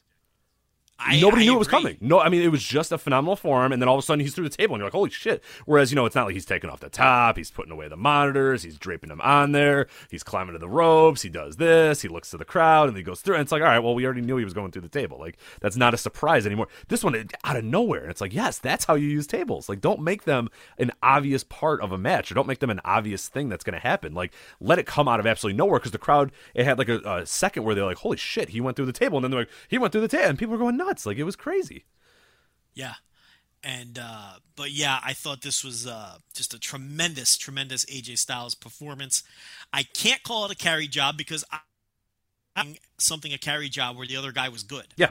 Um Yeah, so Reigns, was, I, I Reigns was, can't- I thought Reigns was great here. This was almost one of my favorite um, Roman Reigns, uh, individual Roman Reigns performances of all time. I think he really, really worked well here. I thought he was good. I wouldn't go as far as to say great. I thought he, you know, I, I've seen him better. Like the Lesnar match at WrestleMania, I think is his is his hallmark performance at this point. I thought he was better in the Sheamus matches too, but he was good here. At WrestleMania, he was terrible. You know what I mean? And it's like he was every bit as responsible for that bad match as Triple H was. Um, this match, I thought he was good, and he bounced back nicely, and and he and he and he held his own. Uh, but but AJ was so good that he just worked circles around. I mean, AJ was great. AJ was I mean, this was this was one of AJ's better performances. I mean, and AJ, and let's face it, this guy's pretty great every time out, and and this was one of his better performances. I thought so too. I Uh, thought he really flying around, taking bumps, Yeah. being on point. It's just he was really. he good. stood out. I mean, he jumped out. Of, I mean, he jumped off the page. You know, if you could say that, like in the ring. I don't know what the equivalent of that. I mean, he was a guy where you you know, even I can say uh, people that were in the audience. I had people behind me that had, who's this AJ guy? And I, you know, I said, hey, you know, just uh, just wait, you'll see. And then by the end of the match, they're going, oh my god, this guy's awesome. And it was like right then, like they didn't know who this guy was. And ten minutes later, they're hooked, and they're like, I want him to win now. Like he's awesome. Like he's and like I, I said, he just because off uh, you you know you get that with Styles a little bit, and that was always one of the problems I had with it. I, I always loved AJ Styles, even in Ring of Honor and even in TNA, but he just seemed like a guy that was doing you know good moves. You know that's how always the vibe I got with AJ Styles. He's really in the past few years, especially with New Japan, and now especially I thought this match was was the best example of it. He's just understanding what to do in the ring more. He's just so he carries himself like so. He's gotten there. You know we talk about that like 35, 36 year olds when you become mentally in your prime for wrestling. He's there right now, and it's like he he hasn't lost that much of athleticism. He's using it better. He's using it uh, in, more precise ways. But then he's just so much better at the thought of the match and, and the structure and how he he gets the crowd and when he does certain moves and the calf. And he's added so many different moves to his repertoire too, even ones that that he didn't even have when he was a spectacular, unbelievable high flyer. I mean, he's the calf killer is awesome, and he's gotten that over. The phenomenal forearm I mentioned on Twitter, it, it's almost it, it, I might have it as my my move of the year in the Observer. It's awesome. Like he busts it out and it looks spectacular every single time he does it. I don't know how, and that's a move he used to do all the time, but it's like something has clicked with him doing it in WWE. I don't know if it's the way they shoot it. I don't know if the way he does the impact. I don't know if it's the way the guy takes it, but I don't know. That move is just like I'm engrossed by that move all of a sudden. I don't know why. It's a like, it's a great it's a great looking move. I would still prefer the Styles Clash as his finish. I think it's a more dramatic move. Um, I kind of like but- that he's holding it in the holster, though. I mean, of course, there was the Jericho thing where he just kicked out of it, but I like the idea that that's something that maybe now they realize, or somebody said, "Hey, why don't you just use that when you really, really, absolutely need it, as opposed to just using it all the time." for, you're right. If they forget about it for a while and he doesn't even tease it, which he hasn't, and he doesn't. It, not to my. Did he? He teased it a little bit in this match. He he got him Did up he? for it, but Reigns like quickly kicked out. It, like it was not. It really just looked like you. I don't know if you would have known that that was the Styles Clash that was about to happen if you didn't know. Yeah. A bunch about it. You know what I mean? Like a casual fan would have no idea what he was preparing for. You and I would know, but I don't think anybody else would. I'm with you if they forget about the move and he stops teasing it and he stops doing it and he uses it a year and a half from now in a big match in a big spot when the forearm doesn't work. I'm I'm totally with you, but we'll see if they can follow through. If he chooses to follow through with that, and if that's what they choose to do uh, with that move. So, so yeah, but the forearm does always look great. Look, it always looked great, even as a, a transition move. You know, in in other companies. Um, and yeah, he has he's still just as athletic as he always was, but he's eliminated. Like he doesn't do the spiral tap anymore, things like that. But uh, yeah, he's you're right. You nailed it on the head. He's at that mental. He's at his. He's in his mental prime, and he still has all the physical tools. So it really has all come together for him over the. Uh, look, the guy just. It, it, it almost seems like he just. He's not. He hasn't lost the thing, and it's almost like he just keeps getting better. It's pretty amazing what he's done over the last two or three years. Absolutely. So that's WWE Payback. Um, did you want to stick? And Roman, Oh, well, sorry, go ahead. quickly on Roman, the, the the thing I want, the point I wanted to make is he's kind of like Charlotte amplified, where I- I feel like people are are just attaching to extremes with the guy. Oh, it's so and it's bad. getting real annoying. Yeah, I, it, I it's mean, making it makes me just want to log off when I anytime a Roman really match does. is on. I really just want to log off. Like because you've got people saying he's the worst wrestler in the world and he's terrible and he's a piece of shit, which is obviously false. And then to counter that, you've got people who just go too far the other way, saying he's one of the best wrestlers in the world and he's a wrestler of the year contender. He's one of the top five wrestlers in the business, and that's just as patently ridiculous. Um, he's a good wrestler. Can we just say that? Do we have to go to these wild extremes? Can we ignore the people who are saying that he's awful and he's terrible and he's the worst? I mean, like, consider who these people are and what the sources are. Thank you. God, that's the worst thing when they like find some random person on Twitter and then like re, you know you retweet him and go, "Oh, you're an idiot! Like you think Roman sucks? He doesn't." su-" And it's like, don't listen to these people. Look at the other posts that they're making. Like they don't matter. Like just And then you feel the need to go to the other extreme and say he's one of the best wrestlers in the world. Which I mean, come on, give me a break, okay? There's no need to these these extremes with Roman Reigns. i- i- it's just so eye rolly on both ends of it. People who should know better. Um, you know, it, it's it's uh, come on. Uh, You know, it's, he's a good wrestler. I mean, he's not one of the best wrestlers in the world. And you just you stop taking these dope. These are like Reddit people who are saying this. Who cares? You know what I mean? It's like let it go. You know, you- you're never you're never gonna you're not gonna convince you're not gonna change their mind.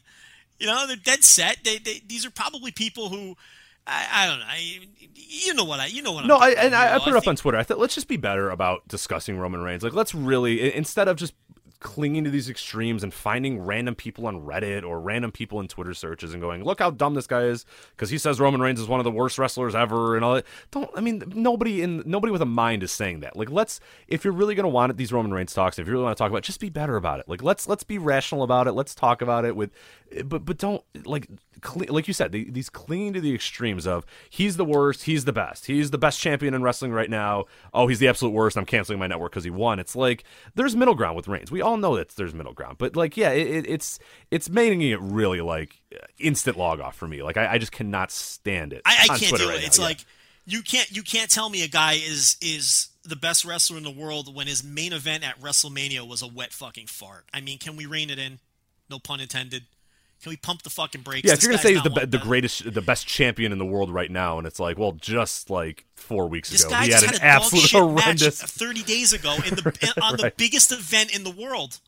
And believe me, he was very much responsible. Like for an it. He unequivocally no shit fire. match too. Like, th- is there anybody in the world that enjoyed that match? No.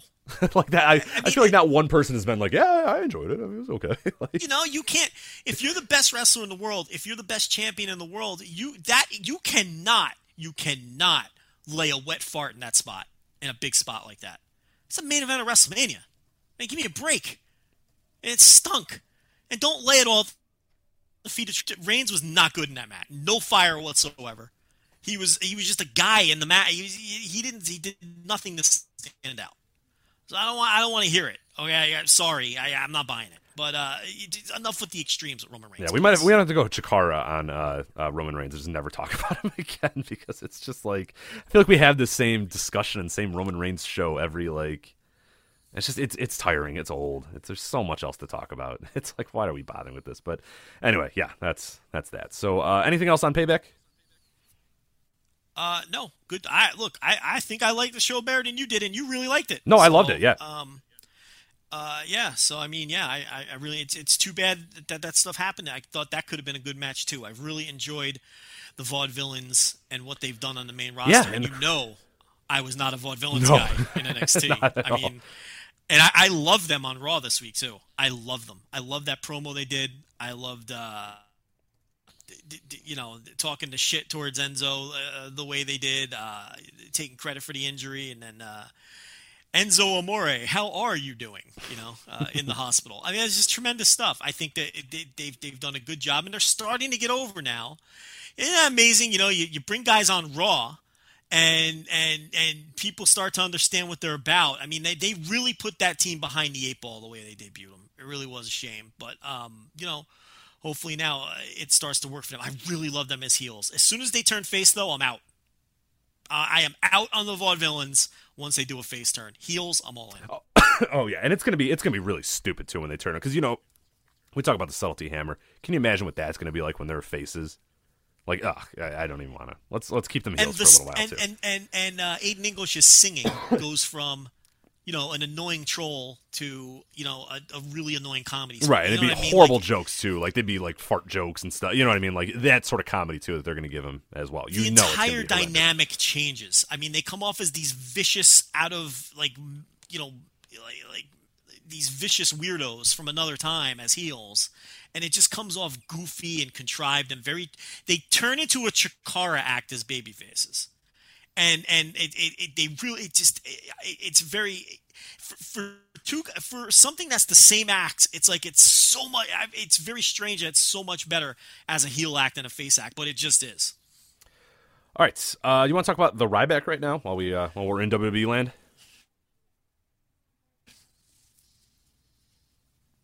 Yes, I don't know if you heard Uh, we might as well. Okay, all right. I wasn't sure if I backed out a little bit, but um, yeah. So what's uh, the Ryback? Of course, um, a little bit of stories here. This is kind of the background. Uh, we've gotten a little bit more details uh, again, but this is a little bit of a recap. Um, Dave Meltzer spoke about the Ryback situation. It was on, uh, I believe, Monday mornings Observer Radio or Tuesday mornings. Rather, uh, Meltzer noted that Ryback had a meeting with Vince McMahon about the contract situation that he had, uh, noting that they are very far apart on money. Uh, the meeting reportedly ended with McMahon suggesting that Ryback go home, and he agreed. So he was originally scheduled to take part in the oh, so it was Monday morning. Sorry, uh, he was scheduled to take part in the U.S. title number one contenders battle royal on Raw. They showed him in the graphic, but he wasn't there. Um, and yeah, he'd been pretty outspoken about different things in terms of being on pre-matches, different stuff that he had. Uh, then he put a, uh, a blog out. I believe it was either Tuesday or I believe Tuesday. Yeah, he put a, a posted a blog uh, to his Tumblr and basically went on a rant about uh, compensation for wrestlers and that everybody should kind of make the same and why do winners make more than losers and and just different stuff like that and was really coy about what his future in WWE is or if there's going to be a future. Uh, so that's about all we know right now. What, what is your take on the situation? What do you think about his uh, thoughts on the pay structure of? WWE? I thought Alan Blackstock had a good take on Twitter on this. Um, look, he's frustrated, and he's frustrated with his spot He, he's uh, frustrated with his pay. He's frustrated with his push. This was a guy who, uh, once he became the Ryback, was pushed very strong right out of the gate, right into main events. You remember? And um, now he's just he's a pre-show guy, and obviously with the uh, the pre-show Steeler weight belt on the uh, pay-per-view and everything else, he's he's it's obvious he's frustrated with with where he's at, and, and a bunch of really stupid things that don't make any sense because he's frustrated.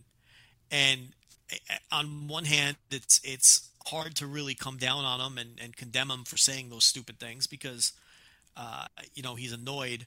But I think that um, you know it, it's but but but the fact of the matter is the things that he said and the idea that everyone should make the same amount of money.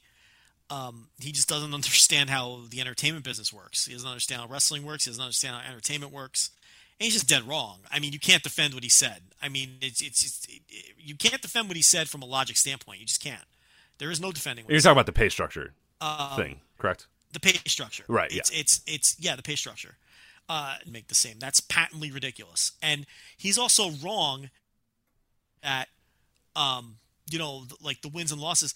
There have been guys. See, WWE could easily counter this, and and there have been people in that company who have won, you know, twenty percent of their matches in a given year and made millions of dollars. I mean, you, you it, it's. It, but what he's saying with the wins and losses is more if you keep losing, the fans no longer see you Yes.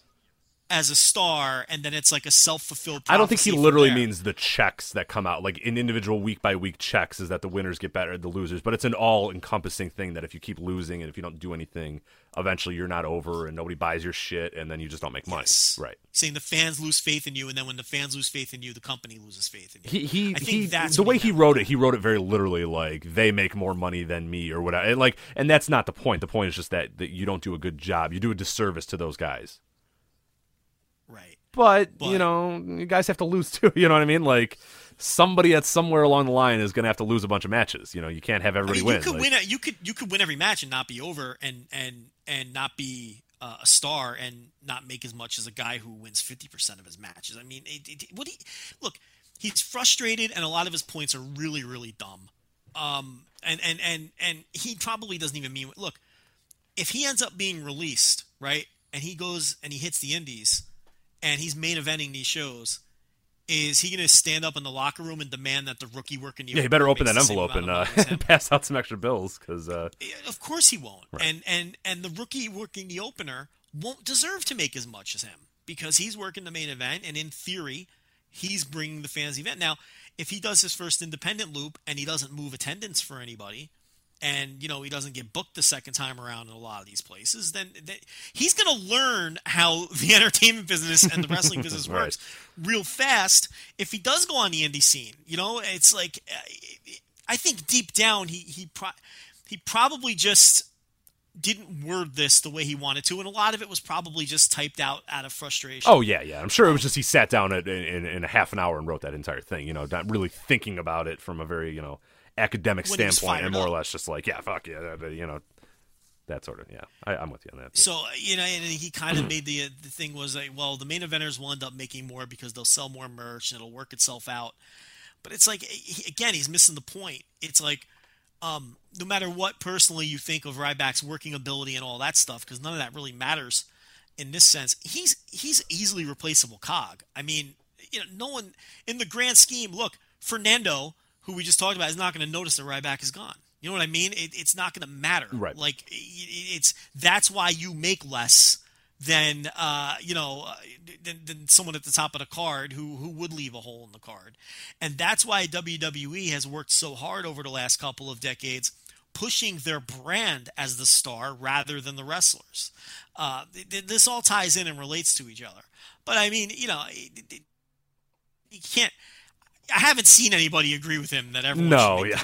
the- only person that agrees with that maybe is Bernie Sanders. No one else on earth is going to agree I don't. that everyone in that locker room deserves to make the same amount of money. I mean, Jeez. it's just it's It's a- ridiculous. He doesn't he doesn't get it. A socialism I Bernie Bernie Sanders Sanders- joke. There you go. I don't. Th- I was gonna say I don't think Bernie agrees with that either. But I don't even think Bernie would go that far. I don't think mean, so. He he might say that Ryback should make more money, right, or that Ryback should be taxed less than than John Cena, but maybe not. right? But he, but I, I but I think even Bernie Sanders would say Hey, big guy, you're crazy. Yeah. John Cena should make four times as much as you. He's, he's that's why people are sitting here, not not because of you, dope. Uh, but but but yeah. So um, you know, he's, I don't know. What, do you have a Uh, different? take yeah, no, I, that was the same thing. I think the the wording of it, like I, I sort of agreed with what you said, and I thought the wording was not as literal of like, here's my paycheck on a week by week basis or whatever, and you know I lost a bunch, so my paycheck's down, and you won a bunch.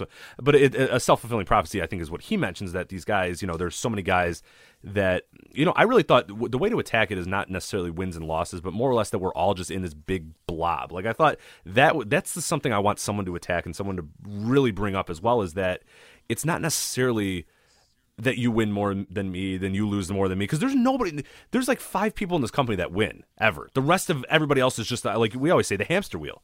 You are immediately on that wheel and you mean nothing. And that's the thing is you're easily repl- the second you're on that wheel, you're done. You're you're you're you're easily replaceable. You don't matter. All you do is you win, you lose, you win, you lose, you win, you lose. You do a roll up finish, then you distract them, and then they do a roll up to you, and the next week you come back and then you win, and then maybe you guys have one more. You know what I mean? Like it's just that constant stream, and we see guys get put into that immediately. Like a, a Tyler Breeze, he debuts and in two weeks, boom, he's in there. Uh, Baron Corbin, which we mentioned a little bit at, at WWE Payback, we sort of laughed about it, but boom, he's already in there. Where it's like, oh, now he's going 50-50 with Dolph Ziggler. Like that's just that's what they do, and that's how they book people, and it, it's by design in a little ways too, because none of those people get over until they tell the crowd, okay, now care about this guy. That is a larger point than in terms of just like general big picture wins and losses. It's more about, I think, that they pick their guys, they have their guys, and then nobody else has an ability to really break free of that. And that, I don't think that has to do with wins and losses 100%, but I do think the fact that these guys just never they never get on any trends. It's just a constant uh, it's a wheel. You just spin your wheels constantly in that mid card of WWE and nobody nobody leaves, nobody moves out of there. They're just stuck there then for life. Do you think he's a guy who could have been given too much too soon and getting the big push right out of the gate, main eventing all those shows at the end of 2000, what was it, 12 or 13? I think 12, yeah. was. And and then Or was it know, 11? now he's Maybe it was 11. I don't remember My, it was somewhere in that neighborhood. And then uh, now I think it was 12 actually. No, I think you're right. Yeah, now that I'm, I'm looking at it. and then going into early 13 where he really got the big push. Oh, he debuted in, in June of 2012. So yeah. Yeah, and then uh, yeah, do you think it was too much too soon, and it, it might have gotten to his head? And then now that he's slowly been worked back down the card, uh, you know, he, he's having trouble dealing with that because maybe at that point in time he figured, wow, you know, look at it, I'm in main events already, and I know I'm not, you know, the guy. But man, you know, by 2015, 16, I'm going to be on top of the world in this kind. And he turns around and he's working in front of 500 people at WrestleMania because everyone's bottlenecked and can't get in the building. And he's working a match at three o'clock in the afternoon at WrestleMania instead of, you know, when he probably figured a couple years ago he would have been in the main event. So you think there's something to maybe to say to that where he maybe got too much too soon? Yeah, I mean, maybe. I, I think the larger thing is this that it, it sort of grinds on you a little bit, especially when I mean we talk about that, and you know maybe maybe to a point you're you're sort of right that you know in October 2012 he's on top of the world or whatever. You know that was that Hell in a Cell I believe uh, was in October, and then by you know now we're talking May 2016, and it's just like oh I've I've really never got anywhere near that level again. I think it's more just a frustration of the fact that all that in between is just you know, what do you do? What are you doing? What do you have me doing? Why, you know, it's just, uh, especially a guy like him. I think he thinks, hey, look, I work really hard. I, I you, know, I got, I got, you know, I, I've improved a lot in the ring, which I think he has. I think he's he's absolutely improved a lot.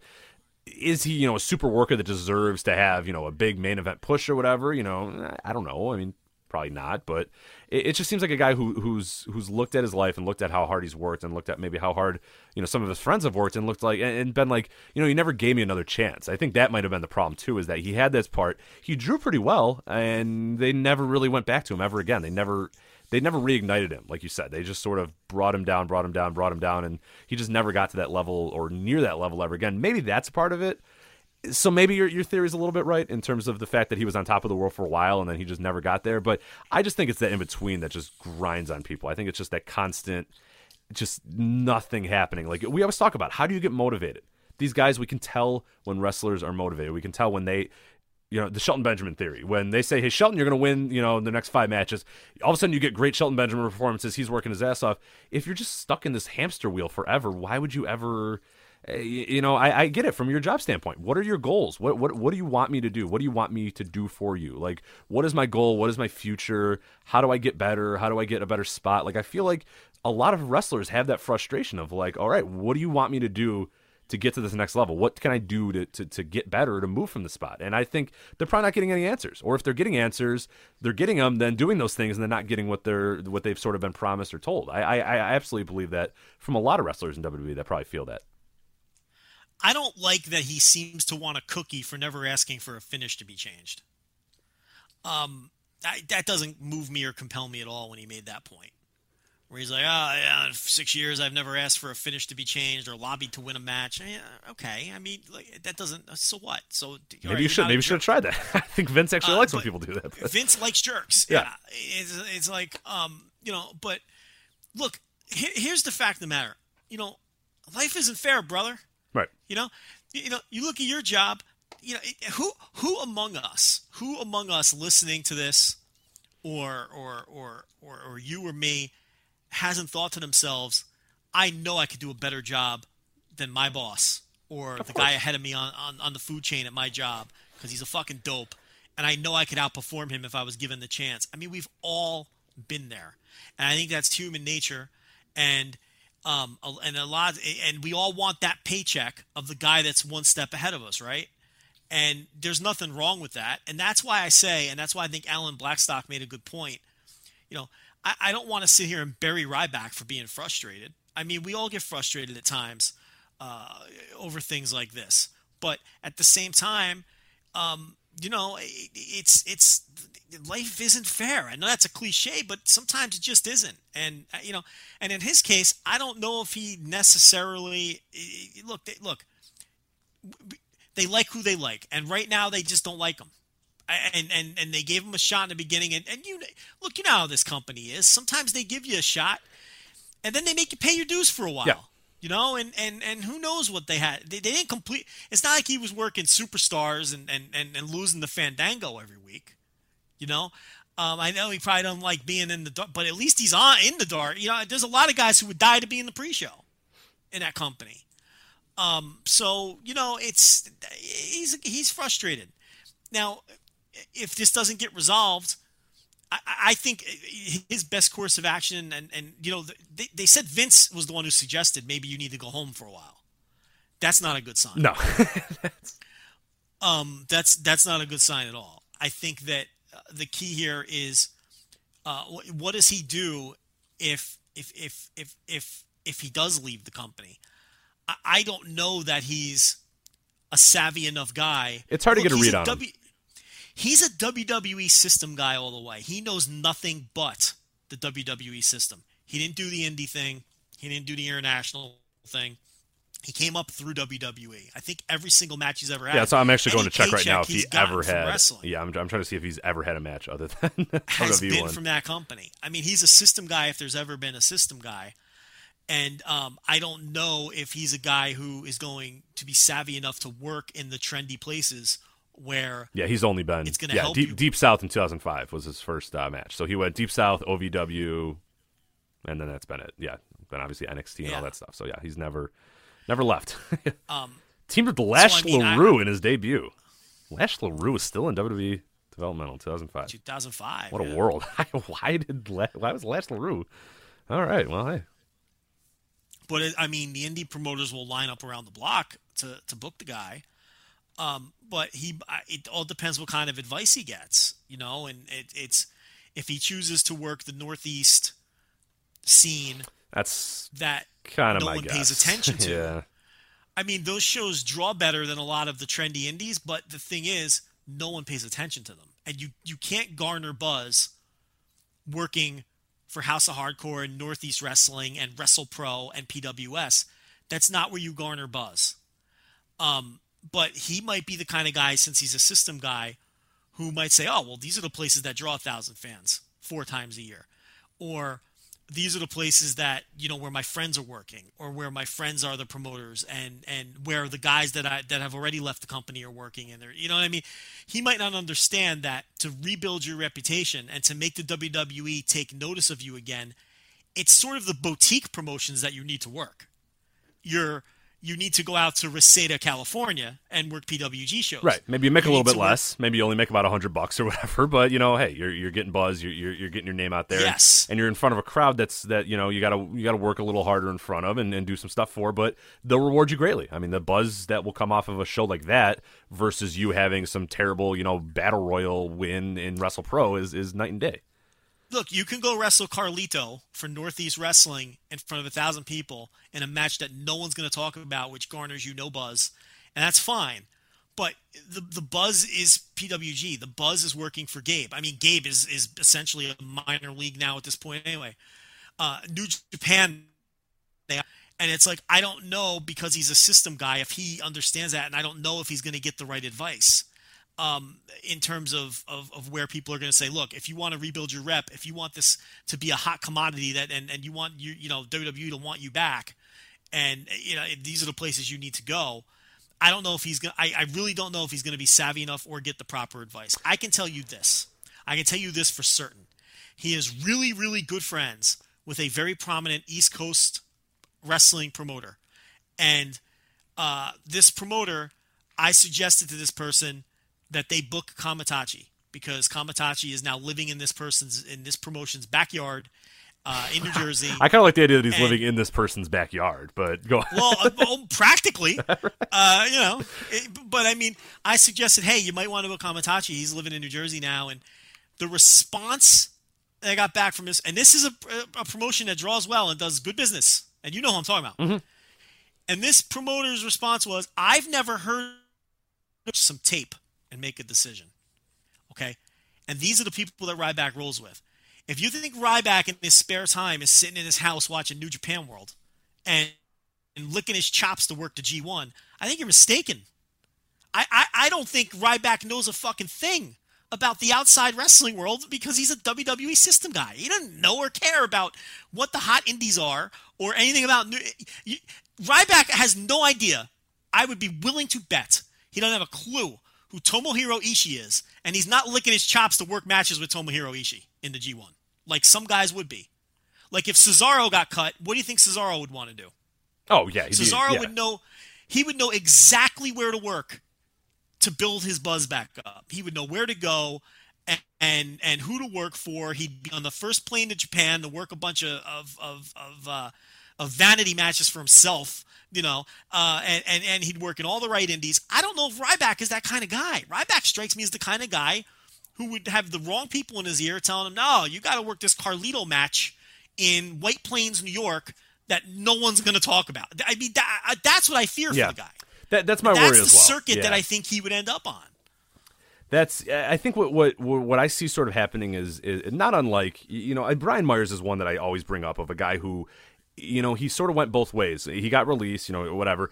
Then he did the PWG. We always remember he did the Battle of Los Angeles, and he just bombed, Yes. and he never went back. And he, he just basically got went back to the East Coast, which was fine. That's where he was comfortable. That's where he knew all the people. He knew some stuff. He had stuff established there. And then you know he did Global Force. You know he did stuff like that. He he only then tagged along with other guys that were ex WWE or ex Major League guys, and decided I'm not going to do this indie shit. You know what I mean? I'm going to do this stuff because they don't. I, I think those guys generally don't believe that though a lot of those East Coast stuff is what they'd call you know quote unquote indie shit. You, you know what I mean? Like I feel like there's a different vibe of like, hey, I'm working this. I'm working a main event against Matt Hardy, and like you said, Northeast Wrestling in front of a thousand people. We're doing it big. You know, for, you know PWG they're wrestling in front of 200 drunk idiots. You know, and that's I think how some of these guys think, and and I get why they think that. If they're system guys, that would be sort of their mentality of, of look at the guy. That's you Right. just said it better. I spoke for ten minutes and made no sense, and you just nailed it.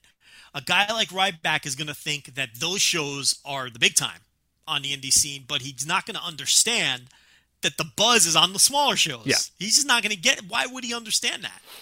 You know, especially when uh, one of his best friends doesn't know who Kamaitachi. How are you a wrestling promoter and you don't know who the guy is? I mean, come on, but that's the mentality of the of those, some of those East Coast promotions. Yeah. you know, and it, it's it's so and, and and you know that's that's that's my fear for a guy like Ryback. It really is. I can totally see Ryback going right to TNA because it's on TV. Sure. Like, oh, if I can't be here, I, I, I'll go to TNA. They're on TV, and they're the the- the perception is they're the number two, and I'm a fucking star, and I belong on TV. You know what I mean? and it, it doesn't have the stigma that it had a couple years ago. Obviously, they're willing to sign guys off of TNA now, but I mean, TNA is a black hole to be in in terms of exposure. No one's paying attention. That wouldn't be a, the smartest move either. But I could totally see Ryback being a guy who maybe we're wrong. I don't know. Maybe Ryback is on highspots.com. Yeah, right no, I can't get a quite a good read off of him, but yeah, I'm I'm I'm in your camp though. I I see him I don't get going. that sense, though. No, I, I don't either. I, I see him going. Um, yeah, I, I just don't see him flying over to you know do a progress wrestling shot anytime soon. You know, like that's just Exactly, yeah, like he's not like oh man, I can't wait to work progress. You know what I mean? Like And great, you know finally. And, and if he does go to Europe, he'll be he'll be working those weird shows like Chris Masters works. Yeah, or PJ He Black will. working oh, progress. yeah, PJ Black will be in a few of those too, where it's like the whatever that what was that the five star UK tour, the one where they just booked every like every you know what, what was those? Oh, here I'm looking at the card here real quick because I was actually kind of curious. Yeah, you have like you know PJ Black versus Colt Cabana, John Morrison, AJ Styles, Mysterio, Lethal, you know that sort of stuff. He's gonna want to work payday, those. and look, and look, man, paydays are paydays. exactly right. And that's not the point we're trying to get across here. He'll get work. The point is, if you're trying to rebuild, a- if your goal is to rebuild a rep and to become a name, if your goal is to do what Juice Robinson chose to do, Well, I think uh, which uh, is a, a consistent paycheck too. I think that's the big thing because I think a lot of these guys they get released and, and like you say, like you said, people are going to be falling over themselves to book Ryback in the first month or whatever. But if he bombs, if he doesn't really care, if he's you know kind of a a, a curmudgeon or whatever, then it, he's not going to last. Like people are going to yeah. And, and if he and if he still wants two grand to pop and he didn't move business the first time, you're gonna be like, I'm not booking this guy again. That was I, You know I what I mean? think I, I'm gonna look at the timeline now. I remember remember Brodus Clay who for like two months everybody was booking him and he was doing so, and then he just sort of regressed and then he was back in TNA. Like I, I want to look at the timeline here because I I thought there was a weird like in between period, um where he worked some shots across the world before. Well, all these guys, you're Yeah. right. I mean, whenever they leave, they they're hot for a while and they can demand a lot of money, and people will pay them. But it's that second time around if you're not a difference maker and you still want that kind of money that no one gives it to you. Um, but again, work is work. But if, if your goal is to rebuild your rep, those aren't the kind of places you want to work. Right. Um, even if, if if the payouts are, you could do both. Like you said though, like Brian Myers, he did both. Uh, he's working Chikara next month, I think, which is weird. Um, I don't know how he fits in with Chikara, but um, you know, but yeah, Ryback I can totally see being one of those guys, and you know, he'll work Global Force shows and Oh, he is and gonna so like work Global that. Force. That man is I mean, is eh. bound for Global Force wrestling. Like uh, like I, I the poster's already made for him. And I, I really think if he worked the quote unquote, you know, boutique indies, he would have a really good run.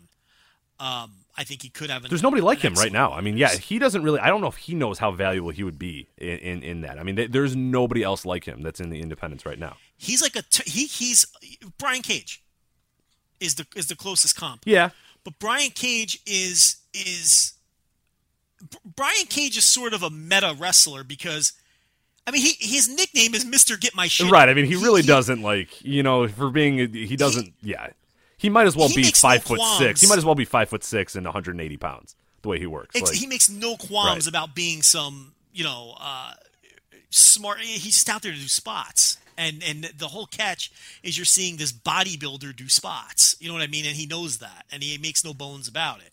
Um, but that's the closest comp to Ryback because Ryback, I tell you, he's a very athletic guy for his size, Yeah. and he busts out some very impressive high spots. And uh, I think he there's a lot of I mean everything on the indie scene is a fresh match for him. Everything he's never been there before.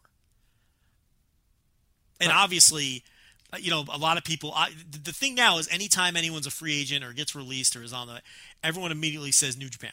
That's replaced TNA because TNA is such a joke now, and it's like New Japan is like this recognized number two, and uh, so a lot of people are, are pegging him for New Japan. And I mean, who knows? I don't know if they. I'm, I'm I don't know if they look if they were interested in strongman. Why wouldn't they be interested in Ryback? Right? I mean, you know, so uh, maybe there'd be interest there. The thing is, I don't know if he'd have interest in. I don't know if he understands. I don't know if he gets it. But yeah, it'll be interesting to see. Yeah, I you mean, just saw them sign a half a dozen guys from that company. You should see that that's a path back.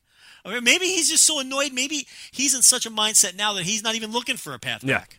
I I don't know. maybe just want some good checks, do some weekend stuff, and just kind of and be one of these guys who Yeah. you know with this pipe dream of getting into acting which never works out for like anyone except batista Well, I go guess the- The Rock. Yeah, The Rock has done it okay. Yeah, I Rock's a guess I guess the biggest star in Hollywood, who, uh, maybe, but But you know what I mean. All these guys, I'm going to be an actor. I mean, how does that ever really work out? I mean, I, you know, it's like almost never. about as well as the I'm going to go be a fighter route, which uh, does uh, just about as well either. But nobody, do- I feel like people don't really, other than CM Punk, you know, who who does that anymore? Like I'm going to go in MMA or I'm going to do like they don't really even bother with that anymore. Well, maybe maybe Wade Barrett will do that. That's the rumor, right? Oh, yeah, uh, yeah. Jack Swagger will do that one day. Swagger, But you know, fun. Wade Barrett's officially done, right? um, He's I, gone, right? He's finished. They kicked him out of League of Nations, and he's he's history. Isn't know, he just yeah, like wrapping up his? I don't think I care enough to, to have actually noticed if any of the news did. Was it ever confirmed anywhere? He's another guy. He, he's another guy who wants to be a thespian. He wants to go out there and uh, you know, Stu Bennett wants to be a big time actor because he was a goon in some David Spade. Uh, David, uh, what's that dude's name? Uh, I don't watch action movies. Uh, uh, uh, It wasn't David know what I'm Spade. about, the British guy. Not David Spade. Uh, uh, what the fuck is that guy's All name? right, I'll The- look it up because this is uh, Jason Statham. Jason Statham. Let's Wasn't see. he in some Jason Statham movie? Uh, he was in? Dead Man Down, which uh, Colin Farrell, Oh, it was a Colin Farrell. I guess. Well, let's see. There was another one that he was in. He was in a. Uh, oh, I don't know. The Eliminate. He's in a movie called The Eliminators, but that's by WWE Studios, but it's not out yet. So, alongside Scott Adkins. I don't know who Scott Adkins is, but that's not great. Okay. Anyway, that's that's the Ryback. So. Stay tuned. We'll see what happens with him. But yeah, I, I, I'm I'm in the camp that he's gonna go just do East Coast Indies, and who knows what the hell hap- happen next. TNA, Global Force, East Coast Indies. That's my guess, but we'll see. Maybe he'll surprise us and he'll be in progress and New Japan and doing all crazy stuff. But we'll see. All right, uh, you want to move over to Japan? We have uh, Wrestling Dontaku, uh, a show that you reviewed for the website. Uh, before we go match by match, uh, what'd you think of the card? good card, not a great card, not one of the best cards of the year you're going to see from New Japan, but uh, I enjoyed it. I groaned at the four and a half hour. Uh, Oh, so long. I barely like. I- when I called you, you said, "Oh, I'm hearing Japanese people talk," and that's because I was trying to finish it because I started and I should have skipped. I really just should have said, "You know what? Screw the first four matches. Let me just watch the main events." But I said, "Yeah, let me let me try to get everything in."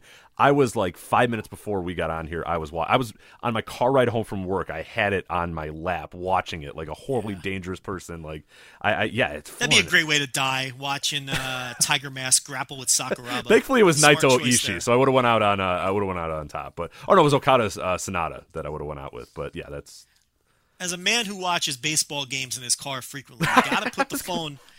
You got to put it up on the dashboard so you can see the road too. well. I You know had a what I had it up on my I have like a little uh, you know like the stupid thing like the stupid little GPS holder that people have. I have one of those to my phone, but the fucking thing falls out all the time. So I didn't want it to fall out and like. Like sometimes if I'm there and I'm paying attention, I can grab it or whatever. But I was watching this and I, I don't know. I just felt like I it, it was gonna fall out, and I tried to turn it the other side because I didn't want to watch the video vertically. So I had it like horizontal, and then it was bouncing out of there. So it was a, I had a big problem. I had a lot of problems. Yeah, you just you stick it on the dash. You watch it with your peripheral while your eyes are on the road. You know what I mean? A little easier with the baseball though, because you don't have to have your eyes on the screen every second for the baseball. Right, right. Because you're listening to the commentators too. You kind of see what's going on. The wrestling, you kind of have to have your eyes on it. So you're lucky you're not dead. Yep. Uh, so nice job out of you navigating the Chicago traffic while watching Naito Ishii. Uh, but the runtime, I was like, oh, I might gotta see it for five hours and watch wrestling. And then I saw that the main event was 33 minutes, and I was like, oh, God, this is gonna be. I'll tell you, that was the shortest 33 minute match I ever saw. Yeah. I- the time just flew by because the match was so fucking good. Yeah, they they, they killed it. They absolutely killed it. Yeah, it, it, like I even looking at it now, yeah, thirty minutes and thirty three seconds that match. I would have guessed honestly watching it. I, I would have said fifteen minutes. If you if you said how long was that match, I would have said fifteen minutes. enjoyed every fucking second Yeah. of it. It was awesome, and it did not feel like it was 33 minutes at all. They filled the time perfectly, and I think in a lot of ways it was very similar to the AJ Styles Roman Reigns of you had the same sort of now you had the start and stops for different reasons, but you had the big interference spot in the middle where Okada thwarted the uh, Los Ingobernables uh, interfering uh, sort of mid match there, the big drop kick on um, on on Evil, which was the big spot, which was important because then Naito proved that he can beat Ishii without the help. I Yes. thought that was important. Right. Um, but, but you know, but similar in the sense that I don't want to take anything away from Naito, but my God, this was just just like the AJ Reigns match was an AJ match, and AJ just was so fucking good. Ishii was so unbelievably great in this match that again, Naito was fine. I have no problem with Naito's performance. He was very good, but Ishii was another fucking level great in this wrestling match. Yeah, and, and what he was able to do with the crowd too, because we sort of mentioned that one of the downfalls of this match was going to be that nobody would believe that Ishii was going to win. There was no chance that Ishii was going to win, and and and I think people again similar to Payback. Yeah, exactly. And I think people generally didn't at, at no point thought that Ishii was actually going to win, but he was so good that there was so many of those falls where people were, I, even me watching, you know, I and I, you know, even when I was spoiled, even when I knew, I was like, oh, I don't like this looks pretty like you got that, and he he he sucks you in so well to his emotions and his matches, and you just you pull for this guy so much. I don't know how he does it. It's like this innate thing he has that the crowd just can't help but just want this guy to win so badly. And in this match, there were times where the, I think they generally thought, okay, there's no way Ishii's going to win this but oh my god he's going to win it right here. You know there and, and the crowd reacted that way too. And it was to, to be able to do that in a situation where it's obvious there's 100% chance that you're losing this match for you to still make people go yeah i don't know but this is really close. Like he might do it here. Like that's a testament to just how good that guy is. Yeah. Um he he's just he's awesome. Everything he does is awesome. I couldn't have gushed more about him than i did in the review that i wrote.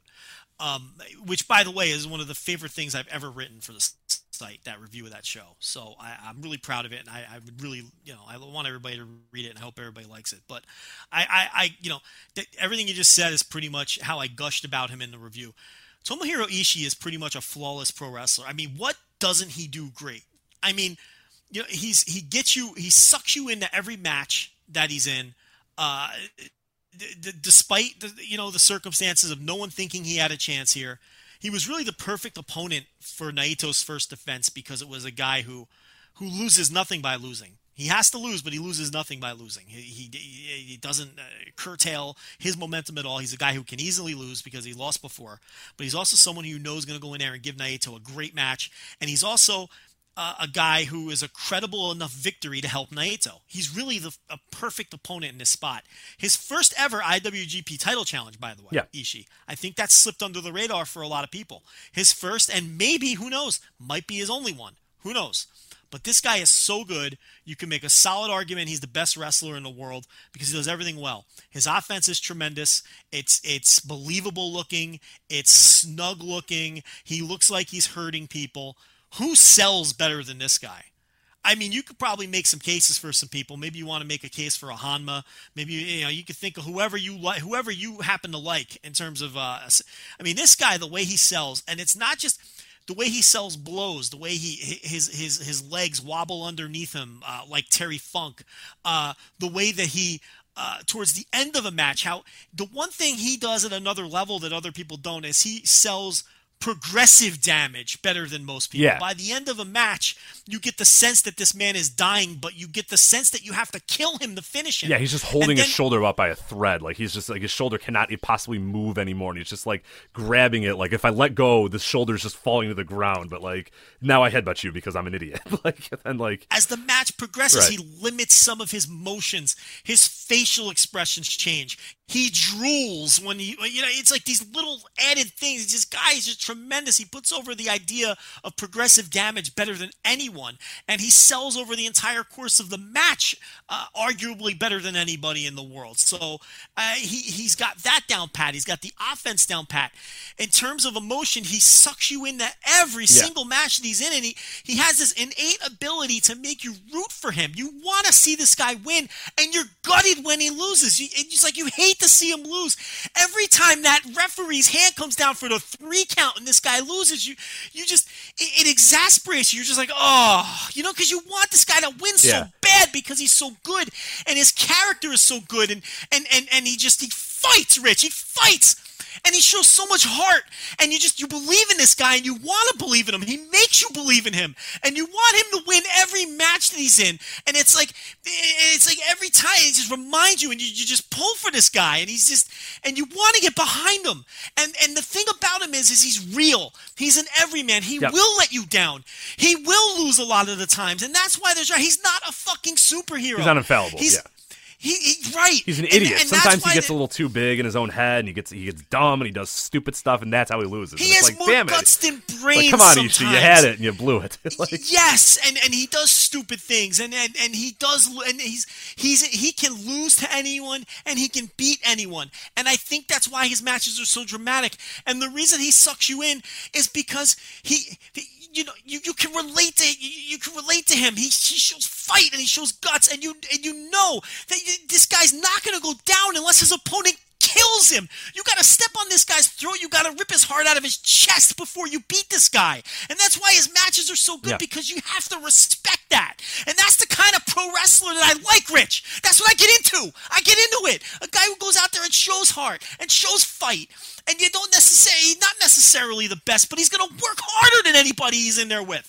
And he's going to, he's going to bust his ass to go out there and he's going to do everything he can to win. Yeah, that's. I And- think that's a great and- point. and- That that last one, the one you said about working harder, I think that's always what I've gotten from him is that he he he conveys a real sense of of of effort in his matches. Like he's always just giving his full effort, always doing as much as he can to try to win, to try to and and, and that's always his focus. I want to win this match. I want to win this title. I, I got to win this title. I, and he conveys that really really well in terms of a guy that's just working his ass. Like he never seems like he's taking a day off. Like when is honestly the last lazy Ishii match you can recall? Never. Right. Never. and not even from like a, an aesthetic or, or like a, a I'm a wrestling, you know, I'm, I'm breaking down the wrestling match in terms of like uh, in uh, if if Fernando was seeing him in a match and you showed him uh, ten Ishii matches, every single one of them, I think he'd have that same idea. This guy just works his ass off. He really really wants to win, and he's not gonna he's not gonna go down lightly. And I think that's that's something that we all admire. I, I think in his wrestling. I, tell you he- what. yeah. I, first, first of all, I love that Fernando's a thing now. second, of, second of all, because it's a great comparison point. Second of all, you're so right about that. If I sat Fernando down and said, "You're going to watch this four-hour wrestling show," and I'm not going to tell you shit about it, and we're going to talk at the end, I guarantee you that'd be his favorite guy. Because that's the guy on this show that you're going to connect with. You know, it's it's it's the guy is just a great pro wrestler, and it's a shame that they didn't that this guy didn't get a sniff of a push until he was almost 40 years old. It really is. Yeah, I mean, God, Um, he, he started what 96, 97, somewhere like that, A and, long time ago, and didn't even make it to New Japan until like 2005. He's not a homegrown guy. 2005, I think, right? bingo. He's not a homegrown Yeah. guy. And as recently as 2011, um, he was really just a chaos. Also ran in the 2011 World Tag League. Do you want to try to take a shot at who his partner was? I've mentioned this before, so Oh, you might get it. God. But um, don't look it up. Just try to think about it. 2011. 2011 World Tag League. I'll even give you a little hint. The winners of that tournament were uh, Lance Archer and Minoru Suzuki. That was when Lance Archer first came to the company, and that's how they gave him his initial push. They teamed him with Suzuki, and they won the World Tag League. Oh God. So this was pre Davy Boy Smith Jr. This was cowboy hat wearing Lance Archer.